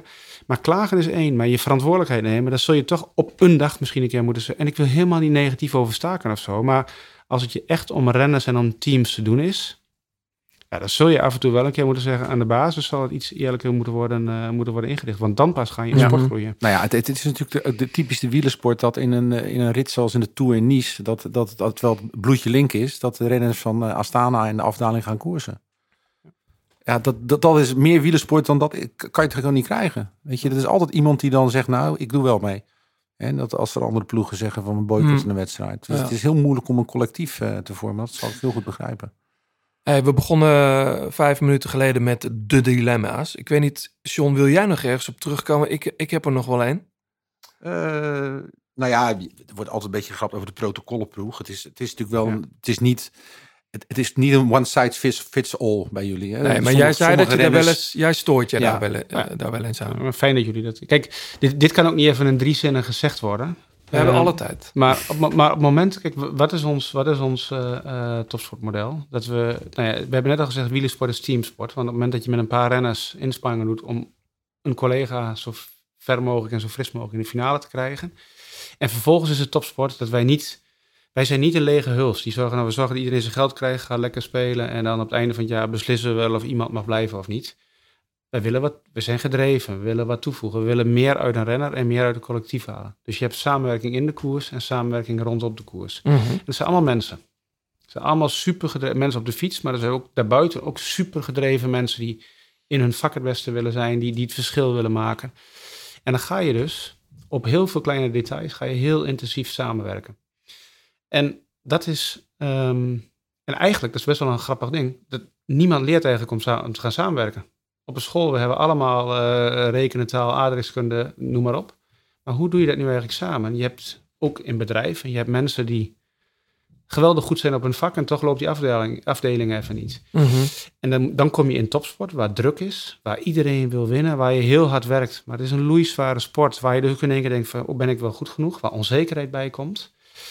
En als je niet adresseert van, hoe gaan we dat doen? Ja, dan, dan ben je, wij als management zijn eigenlijk alleen maar aan het managen van, hoe werken mensen eigenlijk samen? Want ja, ze komen er even niet uit. Dan moet je een soort je, van... je hebt op een gegeven moment een soort van gek, ehm, ook Maar- in de media veel, dat, dat viel het woord vaak keurslijf. En toen dacht ik, maar is dat nou een, een, een verhaal uit de krant? Niet dat, Nou, of is dat nou, hoe zit dat nou, Nou, precies? als je het goed vindt, dan, dan want dit, dit, is wel, dit is wel precies een ding. Dus als mensen dat schrijven, dan denken we van, oké, maar wat bedoel je dan met protocol? Dat- Wat ik zou hopen is dat media soms ook eens gaan nadenken van, maar wat schrijf je nu eigenlijk op? Een protocollenploeg, maar hoe- wat betekent dat? Dat er ergens op kantoor een printer staat die daar ineens ook protocollen uitdraait of zo? Ja, ik, ik wist dat Want, wel eens die, willen want, zien. want die renner, want die renner werkt met een trainer. ja, En die werken heel gepassioneerd. Dat zijn beide gepassioneerde eh, mensen. Die renner werkt met een coach over tactiek. Heel gepassioneerd. Die renner werkt met andere teamcollega's. Hoe gaan we die koers winnen? Hoe evalueren? Is een en al passie. Mhm. Waar is dan dat protocol? ja, ik vraag me dat dan ook. Nou ik, ja, ik, ik, wordt, ik, ik denk dat het deels ook komt eh, Maar- van, maar- van renners die weg zijn gegaan. Precies, en uiteindelijk, want wat wij dan zeggen is, als je bij ons komt, eh, gaat het er wel om dat we maximaal beter willen worden. Gaan we wel voor één doel? Dat is de eerste vraag die we stellen. Gaan we wel, dat vooral wat je net noemde, van ja, we willen de Giro winnen. We hebben een plan, maar we moeten wel kunnen bijsturen. Gaan we voor één en hetzelfde doel? Is iedereen daar eerlijk over, ja? En doen we dat dan ook wel met al die mensen echt wel samen? Waar iedereen zijn verantwoordelijkheid kan nemen. Nou, dat zegt iedereen natuurlijk ja. Want ja, iedereen weet ook wel hoeveel. Daar zijn we echt wel heel goed in. Hoeveel we uit renners en uit een team eh, kunnen halen. En vervolgens komt er een situatie dat je in de samenwerking dat het niet helemaal lekker strookt. En als je het dan over een protocol hebt, even fit, dan hebben wij één protocol en dat, noem het commitment, noem het eerlijkheid. Dat is het enige wat we vragen, doe het samen. Mhm. Dus dat iedereen in zijn rol een stukje verantwoord, dat, jij heel veel krijgt. Je krijgt, of je nou begeleider of sporter bent, je krijgt heel veel kennis, begeleiding enzovoort. Wees vooral jezelf. Het moet allemaal niet anders zijn. Je moet vooral autonoom jezelf zijn. Alleen je moet ook die ander in staat stellen autonoom te zijn. Ja. Dus je mag iemand op zijn gebied uitdagen. Je mag hem vragen stellen. Je mag er ideeën in gooien. Maar zeg dan ook van, oké, maak die call. En nu gaan we ervoor. En dan moet het ook veilig zijn. Dan moet ook, als het de verkeerde call is geweest, nou, dan leren we er even van. Dus met andere woorden, wat voor persoon willen we zijn? Willen we de persoon zijn als het niet... Je werkt met 160 mensen samen. Als niet alle dingen precies gaan zoals ik wil... Nou, dan ben ik even zagrijnig. En dat is niet alleen mijn dag slecht, maar ook van de mensen om me heen. Of wil je de persoon zijn die zegt... We zijn met best wel bevoorrecht. We hebben talent. We leven met genoeg problemen in de wereld. Mogen wij bezig zijn met topsport en hoe we grote wedstrijden winnen. Laten we het ook leuk houden voor mezelf en ook voor die ander. We dagen elkaar uit, maar vervolgens stellen we elkaar ook in staat verschil te maken. Ja. Dat is eigenlijk het enige protocol. Het stukje eerlijkheid. Maar hoe ver gaat de hand? Bijvoorbeeld, er- waren wel eens verhalen van ja, je moet die zonnebril niet op, eh, op het podium of een bepaald petje op. Of, een, of je, dat soort kleine pietluttigheden die waarvan een renner misschien zich soms kan afvragen, moet dat nou? Zijn daar, zijn daar afspraken over? Wat ik me trouwens best kan voorstellen hoor. Ik vraag mijn bandleden ook eh, precies om aan te, aan te trekken. Wat ze, die, die moeten van tevoren wel laten zien wat ze aan hebben. En Echt hoe- waar? Ja, natuurlijk. Maar dit is, Dat wist ik helemaal niet. dat is bij elk artiest zo. Er wordt gewoon nagedacht over wat er aan wordt getrokken en of dat bij elkaar past en of dat nou een hele stylist bij betrokken is of niet. Maar, en dus vind ik het, daar was wel eens een verhaal over. Van, eh, mensen moeten bij een podiumceremonie bepaalde eh, regeltjes volgen of bepaalde kleding aan. En daar was dan wel eens wat gemor Dat over. is toch heel normaal? Nou, ik ben blij. Kijk, laten we. Eh, Laten we een voorbeeld noemen. Niet, maar ook, ook hier. Kijk, als mensen dat zo opschrijven, wat zeg je dan eigenlijk? Want laten we het voorstel nemen, misschien met een pakkende voorbeeld van een renner die, die op, vlak voor de koersochtend van de Ronde van Vlaanderen een andere fietspositie wilde. Ja, Ja, dan kun je zeggen van, ja, ehm, belachelijk. En het is die renner zijn fiets, die moet het zelf weten en die moet de Ronde van Vlaanderen rijden. Ja, dat is één manier om naar te kijken. Maar, maar wat is daar werkelijk aan vooruit? En denk je trouwens dat degene die erover gaat, dat die dan zegt nee, het mag niet en een streep. En eh, dat, dat het onmenselijke mensen zijn die niet kunnen inleven wat er, wat er met de sporter gebeurt. Kijk, wat daar gebeurt, en dit voorbeeld misschien gewoon puur als voorbeeld. ja ik even. vind het een goed voorbeeld. We zijn bezig met sporters om beter te worden. En, en sporters zijn super gedreven. Niet alleen sporters, ook begeleiders. Die hebben heel veel kwaliteiten. En die hebben soms ook hun onzekerheden en hun twijfels. Daar moet je ze in gaan begeleiden. En ze hebben ook allemaal een, of veel hebben ook een ene obsessieve puntje. De ene is het voeding, de ander is het gewicht, de ander is het. eh, Zo'n zadel. kan het een fiets zijn? nou, en op een gegeven moment dan, dan zijn we al vanaf oktober is zo'n sporter met een collega bezig. Van hoe gaan we optimale fietspositie doen? Nou, we gaan bezig. En vervolgens eh, wordt er traind, dus we worden beter, we kunnen het overal zien. En dan komen de wedstrijden aan en dan komen er daar wat zenuwen soms. Nou, en dan, dan, dan loopt die eerste koers niet zoals het moet. En dan, moet het, ligt het soms ergens aan bij een sporter. Het kan ook bij een begeleider, maar in dit geval een sporter. Nou, het ligt in de fiets. En dan gaan we het daarin zoeken. En het kan in de fiets liggen, dus dan gaan ze weer in overleg, gaan ze samen weer met die fiets bezig, een meting doen enzovoort. Gaan we het zo aanpakken? Ja, we gaan het zo aanpakken. En vervolgens gaan we weer verder. Nou, en de, de, de weg naar boven wordt gevonden, goede uitslagen. En vervolgens ehm, weer even een tegenvallen. En dan moet ergens aan liggen. Het ligt aan de fiets. En wij kennen natuurlijk die sporter. Wij weten met welke dingen ze heel makkelijk omgaan. En we weten ook wat elke keer terug gaat komen. Ja. Dus nog weer een keer iemand invliegen, alle testen doen, bikefit. Vooral die rennen vertellen hoe wil je het zelf hebben. Nou, laat maar even zien van wat levert dat dan op. Oh ja, ja, dat is ook niet zo optimaal. Nou, dan gaan we het zo doen. En dan komen de klassiekers eraan. En op dat moment zeggen we, oké, we kunnen niet elke dag nu, die klassiekers komen er ook aan. Dat wil die sporter zelf ook. Dan laten we in de klassiekers laten we nu zo. We gaan hier nu aan wennen. Dat spreek je met elkaar af. Hier wil je aan wennen. En dan na de klassiekers gaan we evalueren en die nodig gaan we het weer bijstellen. Dus wat ik probeer uit te leggen, er zit een heel traject aan, aan voorafgaand. Dat spreek je dan af. Nou, dan komt op een gegeven moment die Ronde van Vlaanderen. Nerveus. 's zeg je, ik wil het toch anders. Als je dan iets uitzoomt en je kijkt ernaar, dan weet je op het moment dat een renner 's ochtends nog een fietspositie van de Ronde van Vlaanderen wil, die gaat hem niet winnen. Want op dat moment is het enige waar je mee bezig moet zijn, hoe zit ik goed bij, eh, bij de Kwaremond. En het gekke is, op dat moment laten we het ook gebeuren. Want we weten al van dit gaat niet meer optimaal zijn. Dus het is niet dat we het verbieden. Het enige wat we wel zeggen, laten we na die wedstrijd, als je uitgerust bent, laten we dan toch eens gaan kijken. En niet Ja. alleen naar de fiets, maar ook met hoe ga je om. Dan is het ook coaching van een sporter. En dan gaan we daarmee bezig. Die sporter, de Ronde van Vlaanderen viel tegen, rust uitkomt. Het eerste wat hij doet, zelf, is naar die collega lopen. Ik weet ook wat anders overlegd had met jou. Ik voel me best wel, die voelt zich daar best wel kut door. Heel eerlijke Mhm, sporter. mhm. Ja, dan kan iemand anders kan het hele verhaal weglaten en zeggen: je mag een zadel niet verzetten. Maar dat is niet, dat is een marginaal punt van het verhaal. Hetzelfde wat je net noemt van de petje. Ik, wil, ik ken het verhaal niet eens, maar we hebben natuurlijk marketingcollega's die grote contracten binnenslepen van partners.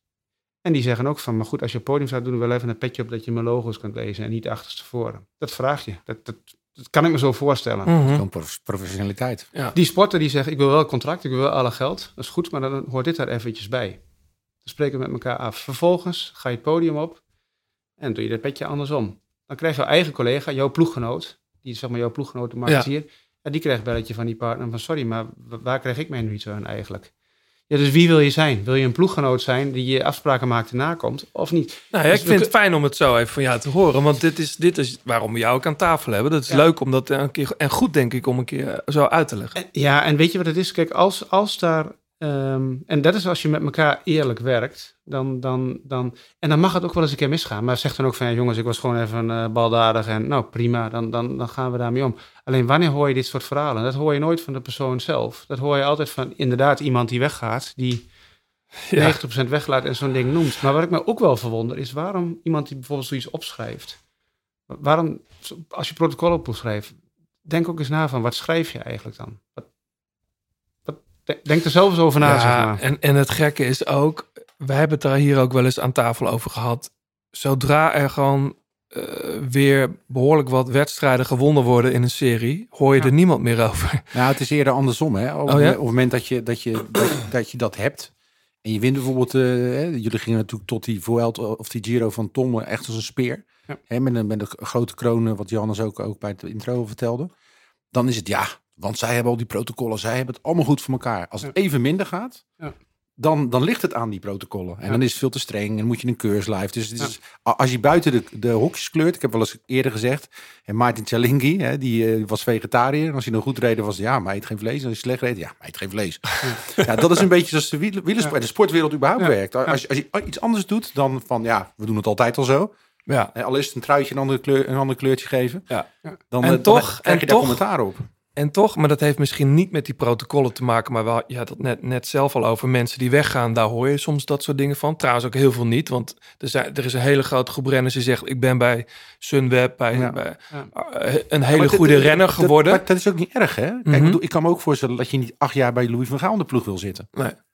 Eh, word je gek Ja, bedoel ja, misschien moet je, moet je ook niet acht jaar bij dezelfde ploeg, wielerploeg zitten. En dan heb je een keer wat anders nodig. En een andere, de, want dat, ja, verandering van spijs doet eten, zeggen ze altijd. Ja. Dus ja, misschien zit er een houdbaarheid in, ik weet het niet. Maar dan mag ik me. Zeker. Het, het is het toch opvallend voor mij, ook als volger en liefhebber, dat er veel jongens, hele goede jongens, op een gegeven moment dan, voordat hun contract voorbij is, en heb ik het niet over Dumoulin, maar gewoon over in het weggaan. En dan denk je, waarom zou dat dan zijn? Is dat dan. Eh, vinden ze het niet meer leuk bij Iwan? Of is het, is het, eh, of, of is Iwan ze zat? Of wat er is, of het, eh, is het een geld? Hoe zit dat? Nou, elke situatie is natuurlijk een Ja. andere. Ehm, kijk, uiteindelijk echt voortijdig, d- er zijn natuurlijk totaal zijn er dat helemaal niet zo heel veel. Alleen het is ongebruikelijk in de sport. Uiteindelijk, wat, wat mensen altijd zeiden van ja, of we nou blij met iemand zijn of niet, we gaan gewoon door. De situaties zijn verschillend, maar wat wel eens gebeurd is bij ons. Je, je, kijk, we hebben net gezegd dat we altijd aan de voorkant afspreken, wij willen eigenlijk ons shirtje zo hoog mogelijk op het podium hebben. Dus we gaan Mhm. met elkaar strijden om die wedstrijd te winnen en dan win je ook allemaal. Dat is bij ons heel belangrijk. Dan wint iedereen wint die wedstrijd ook, of iedereen verliest hem ook, zeg maar. Ehm, En we doen dat dus samen. Waarbij iedereen vooral zichzelf, als persoon ook zichzelf eh, eh, moet zijn. En ehm, dus dan heb je mensen die bepaalde kwaliteiten hebben die heel sterk zijn. Bijvoorbeeld, ze kunnen heel goed veel vermogens wegtrappen. Of weet ik het, ze zijn behendig in het peloton. Alleen je bent wel onderdeel van een teamsport. En als je soms, hoe goed je misschien ook met bepaalde kwaliteiten bent, maar als voor de rest de energie uit mensen getrokken wordt in het samenwerken en je vertraagt de boel, ja, dan willen wij wel eens zeggen van, ja, dan trekken we toch wel een streep. Want uiteindelijk, eh, uiteindelijk vinden we, wat ik zeg, wat bij ons centraal, dat is eigenlijk maar één, als je het een protocol wil noemen, is toch wel respect. Wij vinden heel belangrijk dat je, wie ook bent in de ploeg, dat iedereen op zijn of haar gebied wel, je moet elkaar uitdagen, je mag elkaar mening geven, maar je moet, je wel in, je moet elkaar wel in elkaars kracht kunnen zetten. Mhm. En op het moment dat respect overboord gaat, ja, dan zeggen we wel eens van goed, als je hierin mee gaat buigen, wat blijft er dan nog over van topsport? Ja. En dan, dan trekken we wel eens een grens. En dat zijn ook wel eens inderdaad goede renners geweest. Dat is het. Nou ja, Hirschi is, is vertrokken. Ilan van Wilder is, het is een lange saga geweest voordat Ja, hij weg was. Ik, niet alles is hetzelfde, maar Nee. het, het- als er respect overboord gaat. Eh, want we, alles wat wij afspreken, dat vinden mensen altijd heel prettig. Alles wat we afspreken, doen we. We komen altijd onze afspraken, Ja. zeg maar, na. En dat verwachten we ook, dat mensen gewoon eerlijk zijn. En je mag het ook nog oneens, dat is juist goed om het oneens met elkaar te zijn. Maar nog steeds maak het, maak het prettig voor die ander. Zet elkaar in elkaar, want dan gaan we het snelste. Op het moment dat we beslissingen kunnen maken, we kunnen door, dan gaan we het snelste. En als dat overboord gaat, ja, dan trekken we wel eens een. eh, omdat met, met zoveel mensen betrokken, op het moment dat elk, als je je werk wil doen en beslissingen wil maken en door, en het wordt, het wordt ofwel negatief. Ja. We willen helemaal niet negatief. We zijn, we zijn een topsportactief, we zijn wielrenner. Laten we het vooral leuk houden met elkaar. Ja. Soms denk ik ook wel eens, is, is Ion Spekerbrink niet de wielenwereld al tien jaar voor? Doordat hij heel veel jonge, nieuwe talenten opleidt tot een superhoog niveau. En die voordat ze einde contract zijn, weggekocht worden op de voetbalmanier. Ja. Wat ik trouwens waar ik niks tegen heb, maar waarvan ik denk, is dat niet überhaupt iets waar de wielenwereld naartoe moet? Nou, ze zijn er niet zo heel vaak weggekocht. Kijk, ook dat is weer, dan heb je het over het transfersysteem. We, we hebben er niet zo vaak gehad dat ze weggekocht zijn bij ons. Was het maar zo. Ja, maar er moet wel vaak een, contract afgekocht was- was worden. het maar zo- Ja, maar er moet wel vaak een contract dat, dat, afgekocht dat is een keer gebeurd. Was het maar zo'n eh, zo'n feest. Nou, dat kan toch? Maar, maar eh, goed, ook, ook daar, kijk, ehm, dit, dit verhaal adresseren van, van hoe, hoe hou je het met elkaar leuk. Mhm. Ik ben van overtuigd dat in de moderne topsport de cruciale factor gaat zijn. Ja. Want je kunt niet met Ja. zoveel mensen over zoveel details werken en niet dat bij mensen ontwikkelen. Dus de rotte appel, die moet gewoon altijd weg. Ja, maar ook voor die sporter na zijn carrière. Ja. Op het moment dat jij altijd maar asociaal kunt zijn... en je komt vervolgens in het normale leven terecht... ook of je nu Michael Jordan of weet ik wie bent... je, je leeft niet in een vacuüm. Je leeft met andere mensen. Je leeft met een gezin. Ja. Op het moment dat je met mensen geen afspraken kunt maken... of je bent gewoon onprettig als mensen een keer wat anders denken... dan helpen wij die sporter ook niet mee. Het is leuk om met andere mensen... eh, ook die soms een ander idee hebben... maar het moet wel leuk zijn. Ja. Ehm, Het vind ik wel leuk. Ik vind het leuk dat jij het woord leuk best veel gebruikt. Ja, Als maar dat is jou- energie? Ja, Dat energie. Ja, maar dat, dat, dat, dat als je bij onze ploeg kijkt en komt, het is altijd gezellig. Wij, wij blijven niet in de bus, we gaan naar buiten, lachende gezichten. Dat moet wel zo blijven, want, want plezier is wel een heel belangrijke bron van energie in Nou ja, de sport. als jij- als jij het dan toch over gezelligheid hebt. eh, en we zijn in Utrecht. Jij hebt dit meegenomen. Ik weet niet, wordt dit wel eens in de bus gedraaid? Of jij gaat niet over de, over de geluidszet, denk Nee, ik? nee, nee, dat is ander, eh, daar ga ik niet over. In ieder geval is het Nederlands, toch? Kensington is Utrecht zelfs Ja, hier. Nou, Homegrown. Een ehm, unplugged live versie. eh, volgens mij hier opgenomen in Tivoli Vredenburg, dacht ik. Zou kunnen. Riddles. Get it now. Tell me how to get it now. It Toen ik jou binnen zag komen, dacht ik... ik zou niet weten eigenlijk iemand wat voor een soort muziek die draait. Maar dit draai jij dus. nou ja, jullie zitten hier met de grootste leek qua muziek aan tafel. Nou, Marijn Zeeman heeft er ook hebben er al een paar gehad hoor. Het enige is, wat muziek ook brengt, is zelfs als topsport. Het kan emotie. Daarom ook de live versie. Het kan... Ik merk de emotie van muziek, net als met topsport. Alleen, ik, ja, ik vraag me niet welke artiest. En, en ik vond het leuk om ook een Nederlandse, gewoon een hartstikke goede Nederlandse band ook eh, op het lijstje te zetten.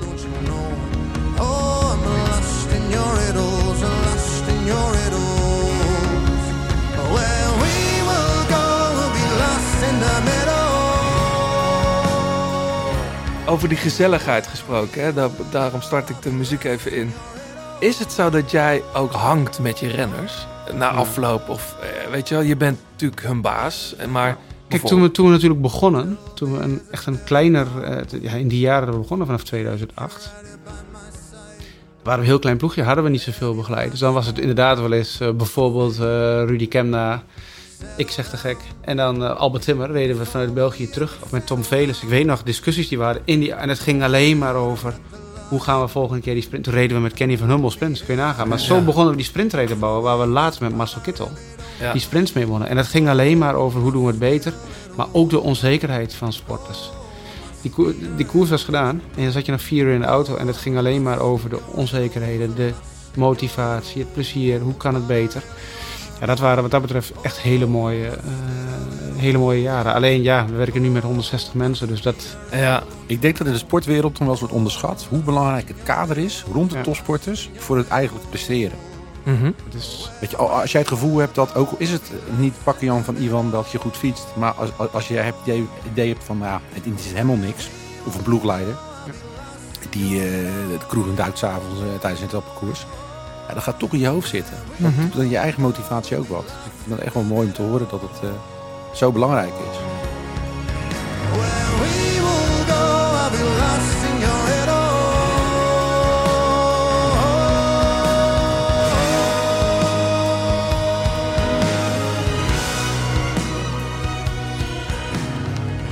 Hebben jullie op het gebied van klassementen, eh, is er nu eigenlijk alleen Bardet die echt een serieuze kandidaat is voor welk podium dan ook, denk ik.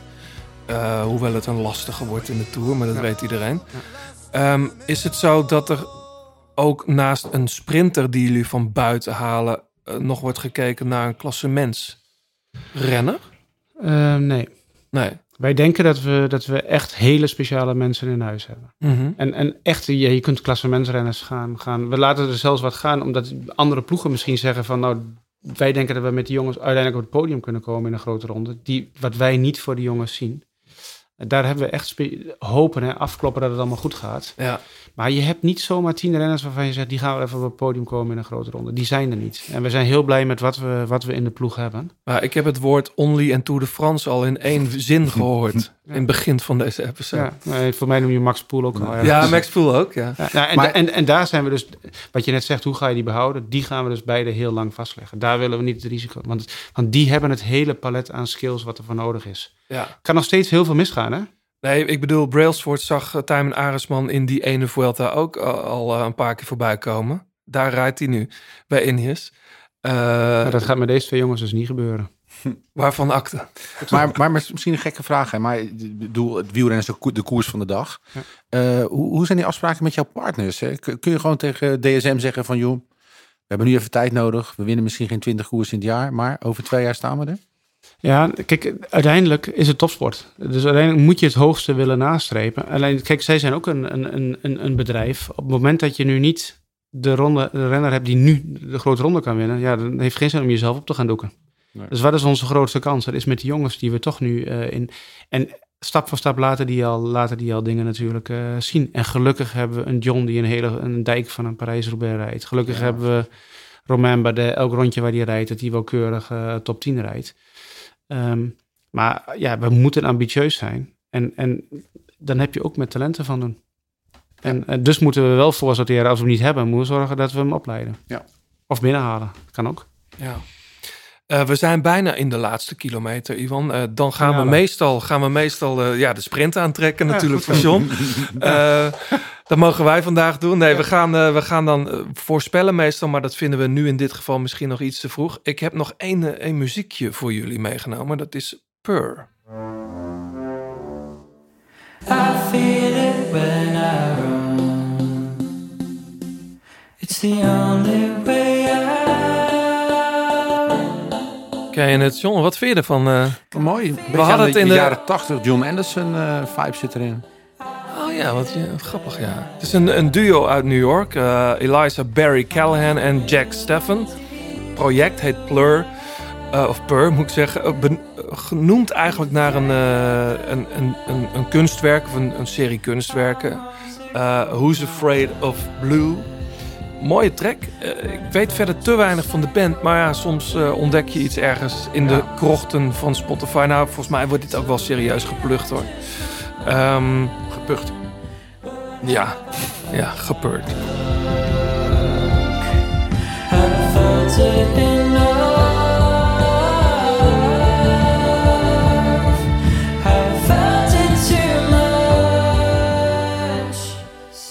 Speelden eerst, eh, hadden zij allerlei solo eh, projecten. En ehm, ja, Wise Blood hebben ze volgens mij en Maggie, Ma- eh, Maggie Rogers hebben zij ook eh, voor ja. programma's voor gedaan. Leuk. Check hem even. Ja. Per met dubbel R.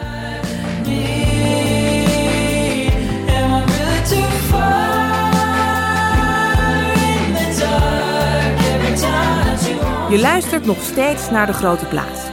Alle liedjes in deze en vorige afleveringen luister je in zijn geheel terug in de playlist De Grote Plaats Songs op Spotify.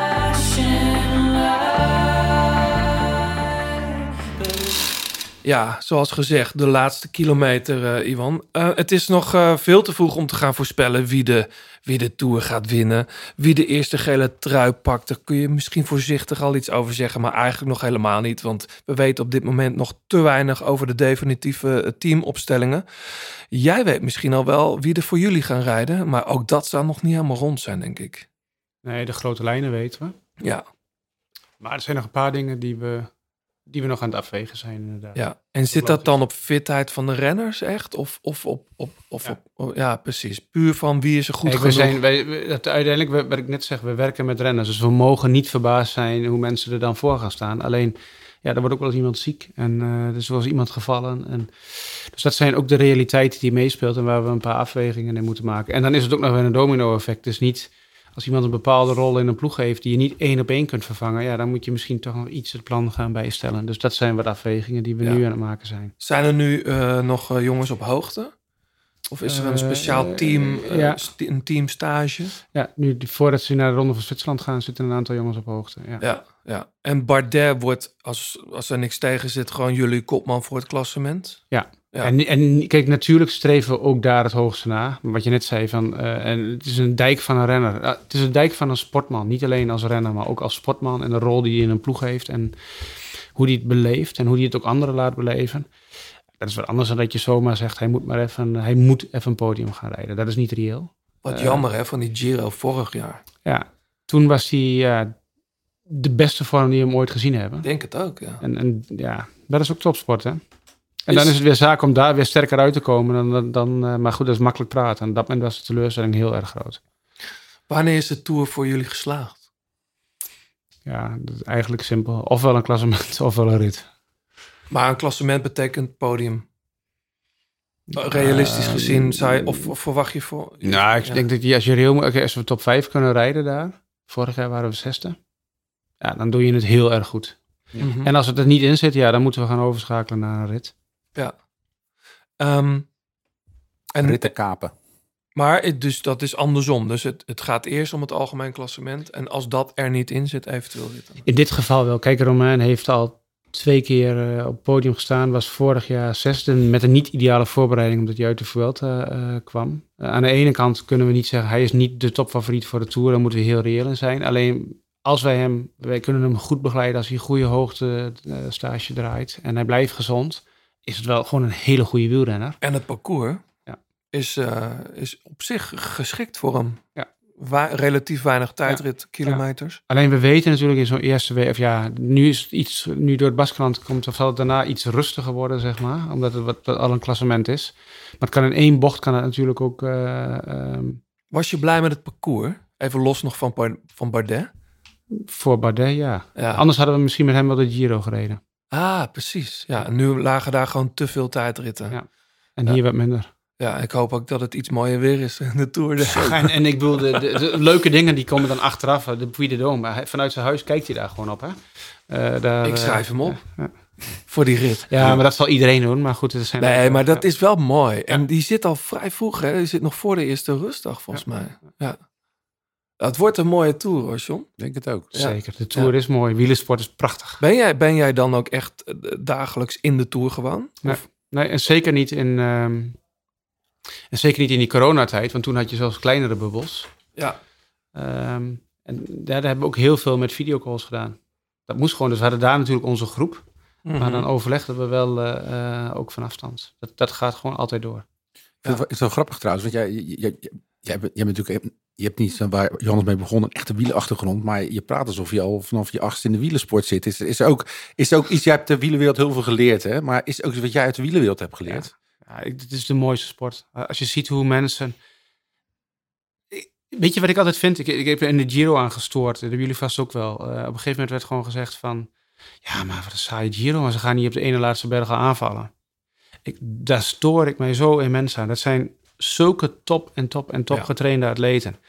Er ging eerst corona rond. Waren een ploeggenoten eh, naar huis moesten. Vervolgens hebben ze 2,5 week door bagger weer gereden. Waar iedereen van de straat veel ziek wordt. Die jongens waren gesloopt, waren Ja. ze gewoon. Dan gaan we vervolgens die bergen in. En dan is daar nog 25 man over. Dat betekent dat je er al dik 100 hebt afgereden. Dan, gaan we, dan staan we niet stil toch, hè? Als je die er allemaal afgereden zijn. Nee. En dan zit iedereen volledig op zijn tandvlees. Volledig op zijn... Die waren... Dat hele peloton was zat totaal op zijn tandvlees. En dan heb je nog één kogel om af te schieten. Ja, en gelukkig kunnen wielrenners ook nadenken. Ja. Dan, dan ga je niet met... Als er nog drie ploegen zitten met drie, vier man... Zeg, laat ik eens gaan aanvallen. Dan denk je... En daar moeten we ook voorzichtig mee zijn trouwens. Nou, dat, dat, ik, Ik wil ook- ik wil- ik ben het met je eens. Ik denk alleen wel, de afgelopen Giro, goed, het ligt al een tijd achter ons. Ik denk als boek zou het een prachtig boek zijn. Maar als televisiesport was vooral dat laatste en het eerste weekend leuk. Ja, alleen, alleen daar moeten we toch... Misschien onze kijkers ook... Daar, daar moet je ook mee kijken. Hoe voed je je kijkers dan maar op... door het toch mooi te gaan maken. of de parcoursbouwers. Weet ik niet. Want op een gegeven moment als het zo... Kijk, we moeten ook niet dingen gaan vragen waar we zeggen... we willen ook niet meer terug naar tijden waar we niet meer in teruggaan. Dat mensen maar dom konden blijven aanvallen en nooit moe werden, zeg maar. Ja, Daar je, moet je bedoelt, ook- je bedoelt dat ze dan weer grijpen naar allerlei middelen. Ja, dit waren topatleten die op, op, op, hun, op hun grens aan het sporten waren. Ik weet, als je ze zag daar, die waren afgeleefd. Ja. Daar moeten we wel voorzichtig mee zijn door ze even allemaal eh, te zeggen van... ja, maar pff, wat is dit nu? Nee, maar ik bedoel, ik bedoel met parcoursbouwen vooral zo'n zware laatste week. de- Even nog los van die regen en van de wind en van, de, van, de, van corona. Dat, dat er ook eh, met mooi weer, denk ik, hadden we geen hele spetterende koers gehad. Dan was het wel anders geweest. Zeker wel. Dan was het anders. Want nu was dit, dit peloton heeft heel veel geleden daar. Er waren de, de grotere. Dan waren er meer. eh, nu waren er nog maar heel weinig klassementsrenners ook over. Als er dan meer klassementsrenners over waren. en je hebt er dan twee in een ploeg bijvoorbeeld. Ja. ja, dan kun je een gokje gaan nemen. Dan kun je zeggen van we gaan wat doen. Maar daarom is het belangrijk dat je ook wel je kijkers meeneemt. en wat gebeurt er echt. En, en dat je ze ook daar wel van laat genieten. Want er is een uitputtingsslag. Ja. Ehm, en ik wil er echt wel voor waken om, om daar die renners zomaar eh, even heel makkelijk vanuit een bank even te zeggen. Ja, pff, Nee, maar dat Ja, doen wij ook het is, niet Het is makkelijk. natuurlijk een, een televisiesport eh, bij uitstek. En eh, ja, wat, wat, wat Ivan natuurlijk denk ik bedoelt, is dat je als sporter heb je helemaal geen boodschap aan of, of, of eh, Johannes zich moet op de bank met een Ja. biertje zitten genieten. Jij wil, gewoon die wedstrijd, wijntje. jij wil gewoon die wedstrijd winnen. Ja. Weet je, dus ja, dat is de, die discrepantie zal er altijd blijven. Nee, maar wat dat betreft zie ik wel uit naar de Tour. Want als je ziet hoe dat parcours is gebouwd... en daar hebben zij ook van geleerd in de jaren... dat begint mooi. Dat is in de eerste week wordt er al geklommen en gesprint. Dan is die tweede week aan zich ook al mooi. En die derde week ook. Dus elke week heeft beloofd in ieder geval al iets moois. En in de Giro van de afgelopen Giro moest je in die eerste twee weken een beetje zoeken naar waar het spannend werd. En omdat je wist, ja, maar die laatste week, dan gaat het gebeuren. Ja. Nou, ik ben inderdaad wel voorstander van en om meerdere redenen. In de grote, doe, doe wel een bergrit in de eerste paar dagen. Gewoon omdat je de nervositeit uit het peloton haalt. Er is een klassement. Het is ook maar twee jaar terug of zo, daar in de Tour, waar we met een peloton waar iedereen in dezelfde tijd stond, die, die kleine weggetjes daar in Bretagne, de Opie-Omi-verhaal. Ja. Ja, daar kun je ook over nadenken van, jongens, wat lokken we hier eigenlijk uit? Ja. Doe dat als je een berg ervoor hebt. Dan kent iedereen zijn plekje al iets. Daar ben ik wel, inderdaad, daar ben ik wel voorstander van. Doe gewoon Ja. Een klassementsdag al eh, in Ja. het begin. En laten we hopen op mooi weer in Baskeland, want daar kan het ook spoken. Eh, en dan heb je ook een eh, vervelend openingsweekend. Ja. Hey, nog, nog één laatste ding, Iwan. Ehm, in hoeverre is het belangrijk voor jou dat Team DSM, en ik weet helemaal niet voor, voor hoe lang dat merk op de shirts blijft staan, maar voor hoe, voor, voor- hoe belangrijk is het voor jou dat het een Nederlandse identiteit draagt? Ehm, ja, ja, toch wel belangrijk. Ehm, kijk, wij, wij zijn ook een tijdje hebben een Duitse licentie gehad. Kijk, de wielersport is internationaal. Ploegen zijn internationaal. Wedstrijden gaan eh, grenzen over, soms letterlijk. Hè? Ehm, dus eigenlijk is een vlaggetje achter een ploeg. Het is niet als in het voetbal. Ik ben of lid van een Nederlandse competitie of van de Belgische. Want je bent onderdeel van een, van een internationale competitie. Dus eigenlijk Mhm. heeft dat vlaggetje weinig zin. Alleen ja, met DSM hebben we natuurlijk van oorsprong een, een echt institutioneel prachtig Nederlands bedrijf als partner. Nou, Ja, voor hun is dat al belangrijk. Dat, Mhm. internationaal, maar de wortels in, in Nederland. Nou, als het voor hun belangrijk is, is het uiteraard voor ons ook belangrijk. Ja, en je merkt toch ook wel dat het... Wij leven in Nederland. En, en je merkt dat het daar gewoon wat meer... Ja, dat is gewoon een dynamiek. Daar leeft het gewoon wat meer. Dus ja, wij hebben... We zijn internationaal, maar we zullen altijd wel een Nederlands eh ruggengraat hebben. Ik denk Ja. dat de Giro-overwinning van Tom Dumoulin veel meer heeft teweeggebracht eh, dan denk ik de overwinning van Jonas Vingegaard voor eh, bij Jumbo-Visma. Aan de andere kant, En wij kunnen ons niet voorstellen wat voor gekte het in Noorwegen was toen onze Noorse vriend in het roos reed. nou, Ja. aan de andere kant zie ik eh, meer wielentoeristen in Jumbo-Visma eh, shirtjes rijden dan nu in Team DSM shirtjes. Dat is toch gek, want als je, heb je gezien hoe mooi dat shirtje van ons is? Daar ben ik het mee eens. Daar ben ik het mee eens. Maar, kan je, maar daar zit, dat zie jij denk ik ook. Dat zien je marketingmensen ook. Ja, ik denk dat die goedkoper zijn dan. Die krijg je. Maar je boodschappen anders. Ik denk dat er volgend jaar een, een Nederlandse topsprinter bij jullie ploeg rijdt. Ja. Want dat, ehm hey, eh, Iwan, nogmaals eh, ontzettend bedankt. Heel veel succes straks in de, in de Tour, ook op het NK. Eh, wie weet, hè? Er kan zomaar een DSM-renner... eh Lastig, eh, lastig rondje wordt het. jazeker, leuk wel. Mooi. Rijdt Eekhoff eigenlijk het NK? Ja. Leuk. Ja. Die, die, eh, die, die heeft hier laatst gezeten, hè, Niels? Ja, ja. Ehm, gaat ook de Tour rijden, denk ik. Zal maar zo kunnen. Ja, zou maar zo kunnen. Ik zag Leknesund op de lijst staan eh, bij Pro Cycling. Lijkt me... Moet, eerst maar eens kijken hoe die uit de Giro, hoe, wanneer die hersteld is. En Ja, toch? Ja. Dat hoor ik van, van heel veel mensen die de Giro hebben gereden. Ja. Laat eerst maar eens eh, zien van of ze überhaupt nog... Want dat was vorig jaar al met Bardet. Die was zo eerder uit de Giro dus. Dat, dat lukte net om hem goed voorbereid in de Tour te krijgen. Maar Ja. Andreas heeft natuurlijk tot het volle, het volle einde gestreden, zeg maar. Dat is nog weer anders. Ja, Als die, even- die, als, G, eh, die, die G die zat alweer in de, in de heise pijl, zat hij alweer mee hoor, in de kopgroep. Ja. Ja. Maar ja, goed, dan, dan, dat, dan weet je ook, die gaat er in de Tour niet meer staan. Hè? Nee, dat denk ik ook niet. Nog een laatste vraag. Hè? En ik hoor de eindmuziek al, want we gaan naar de toegift zo van Pip Blom. Maar ehm, als jij even een poel in de ploeg had, dan had je hem toch nu wel in de Tour opgesteld.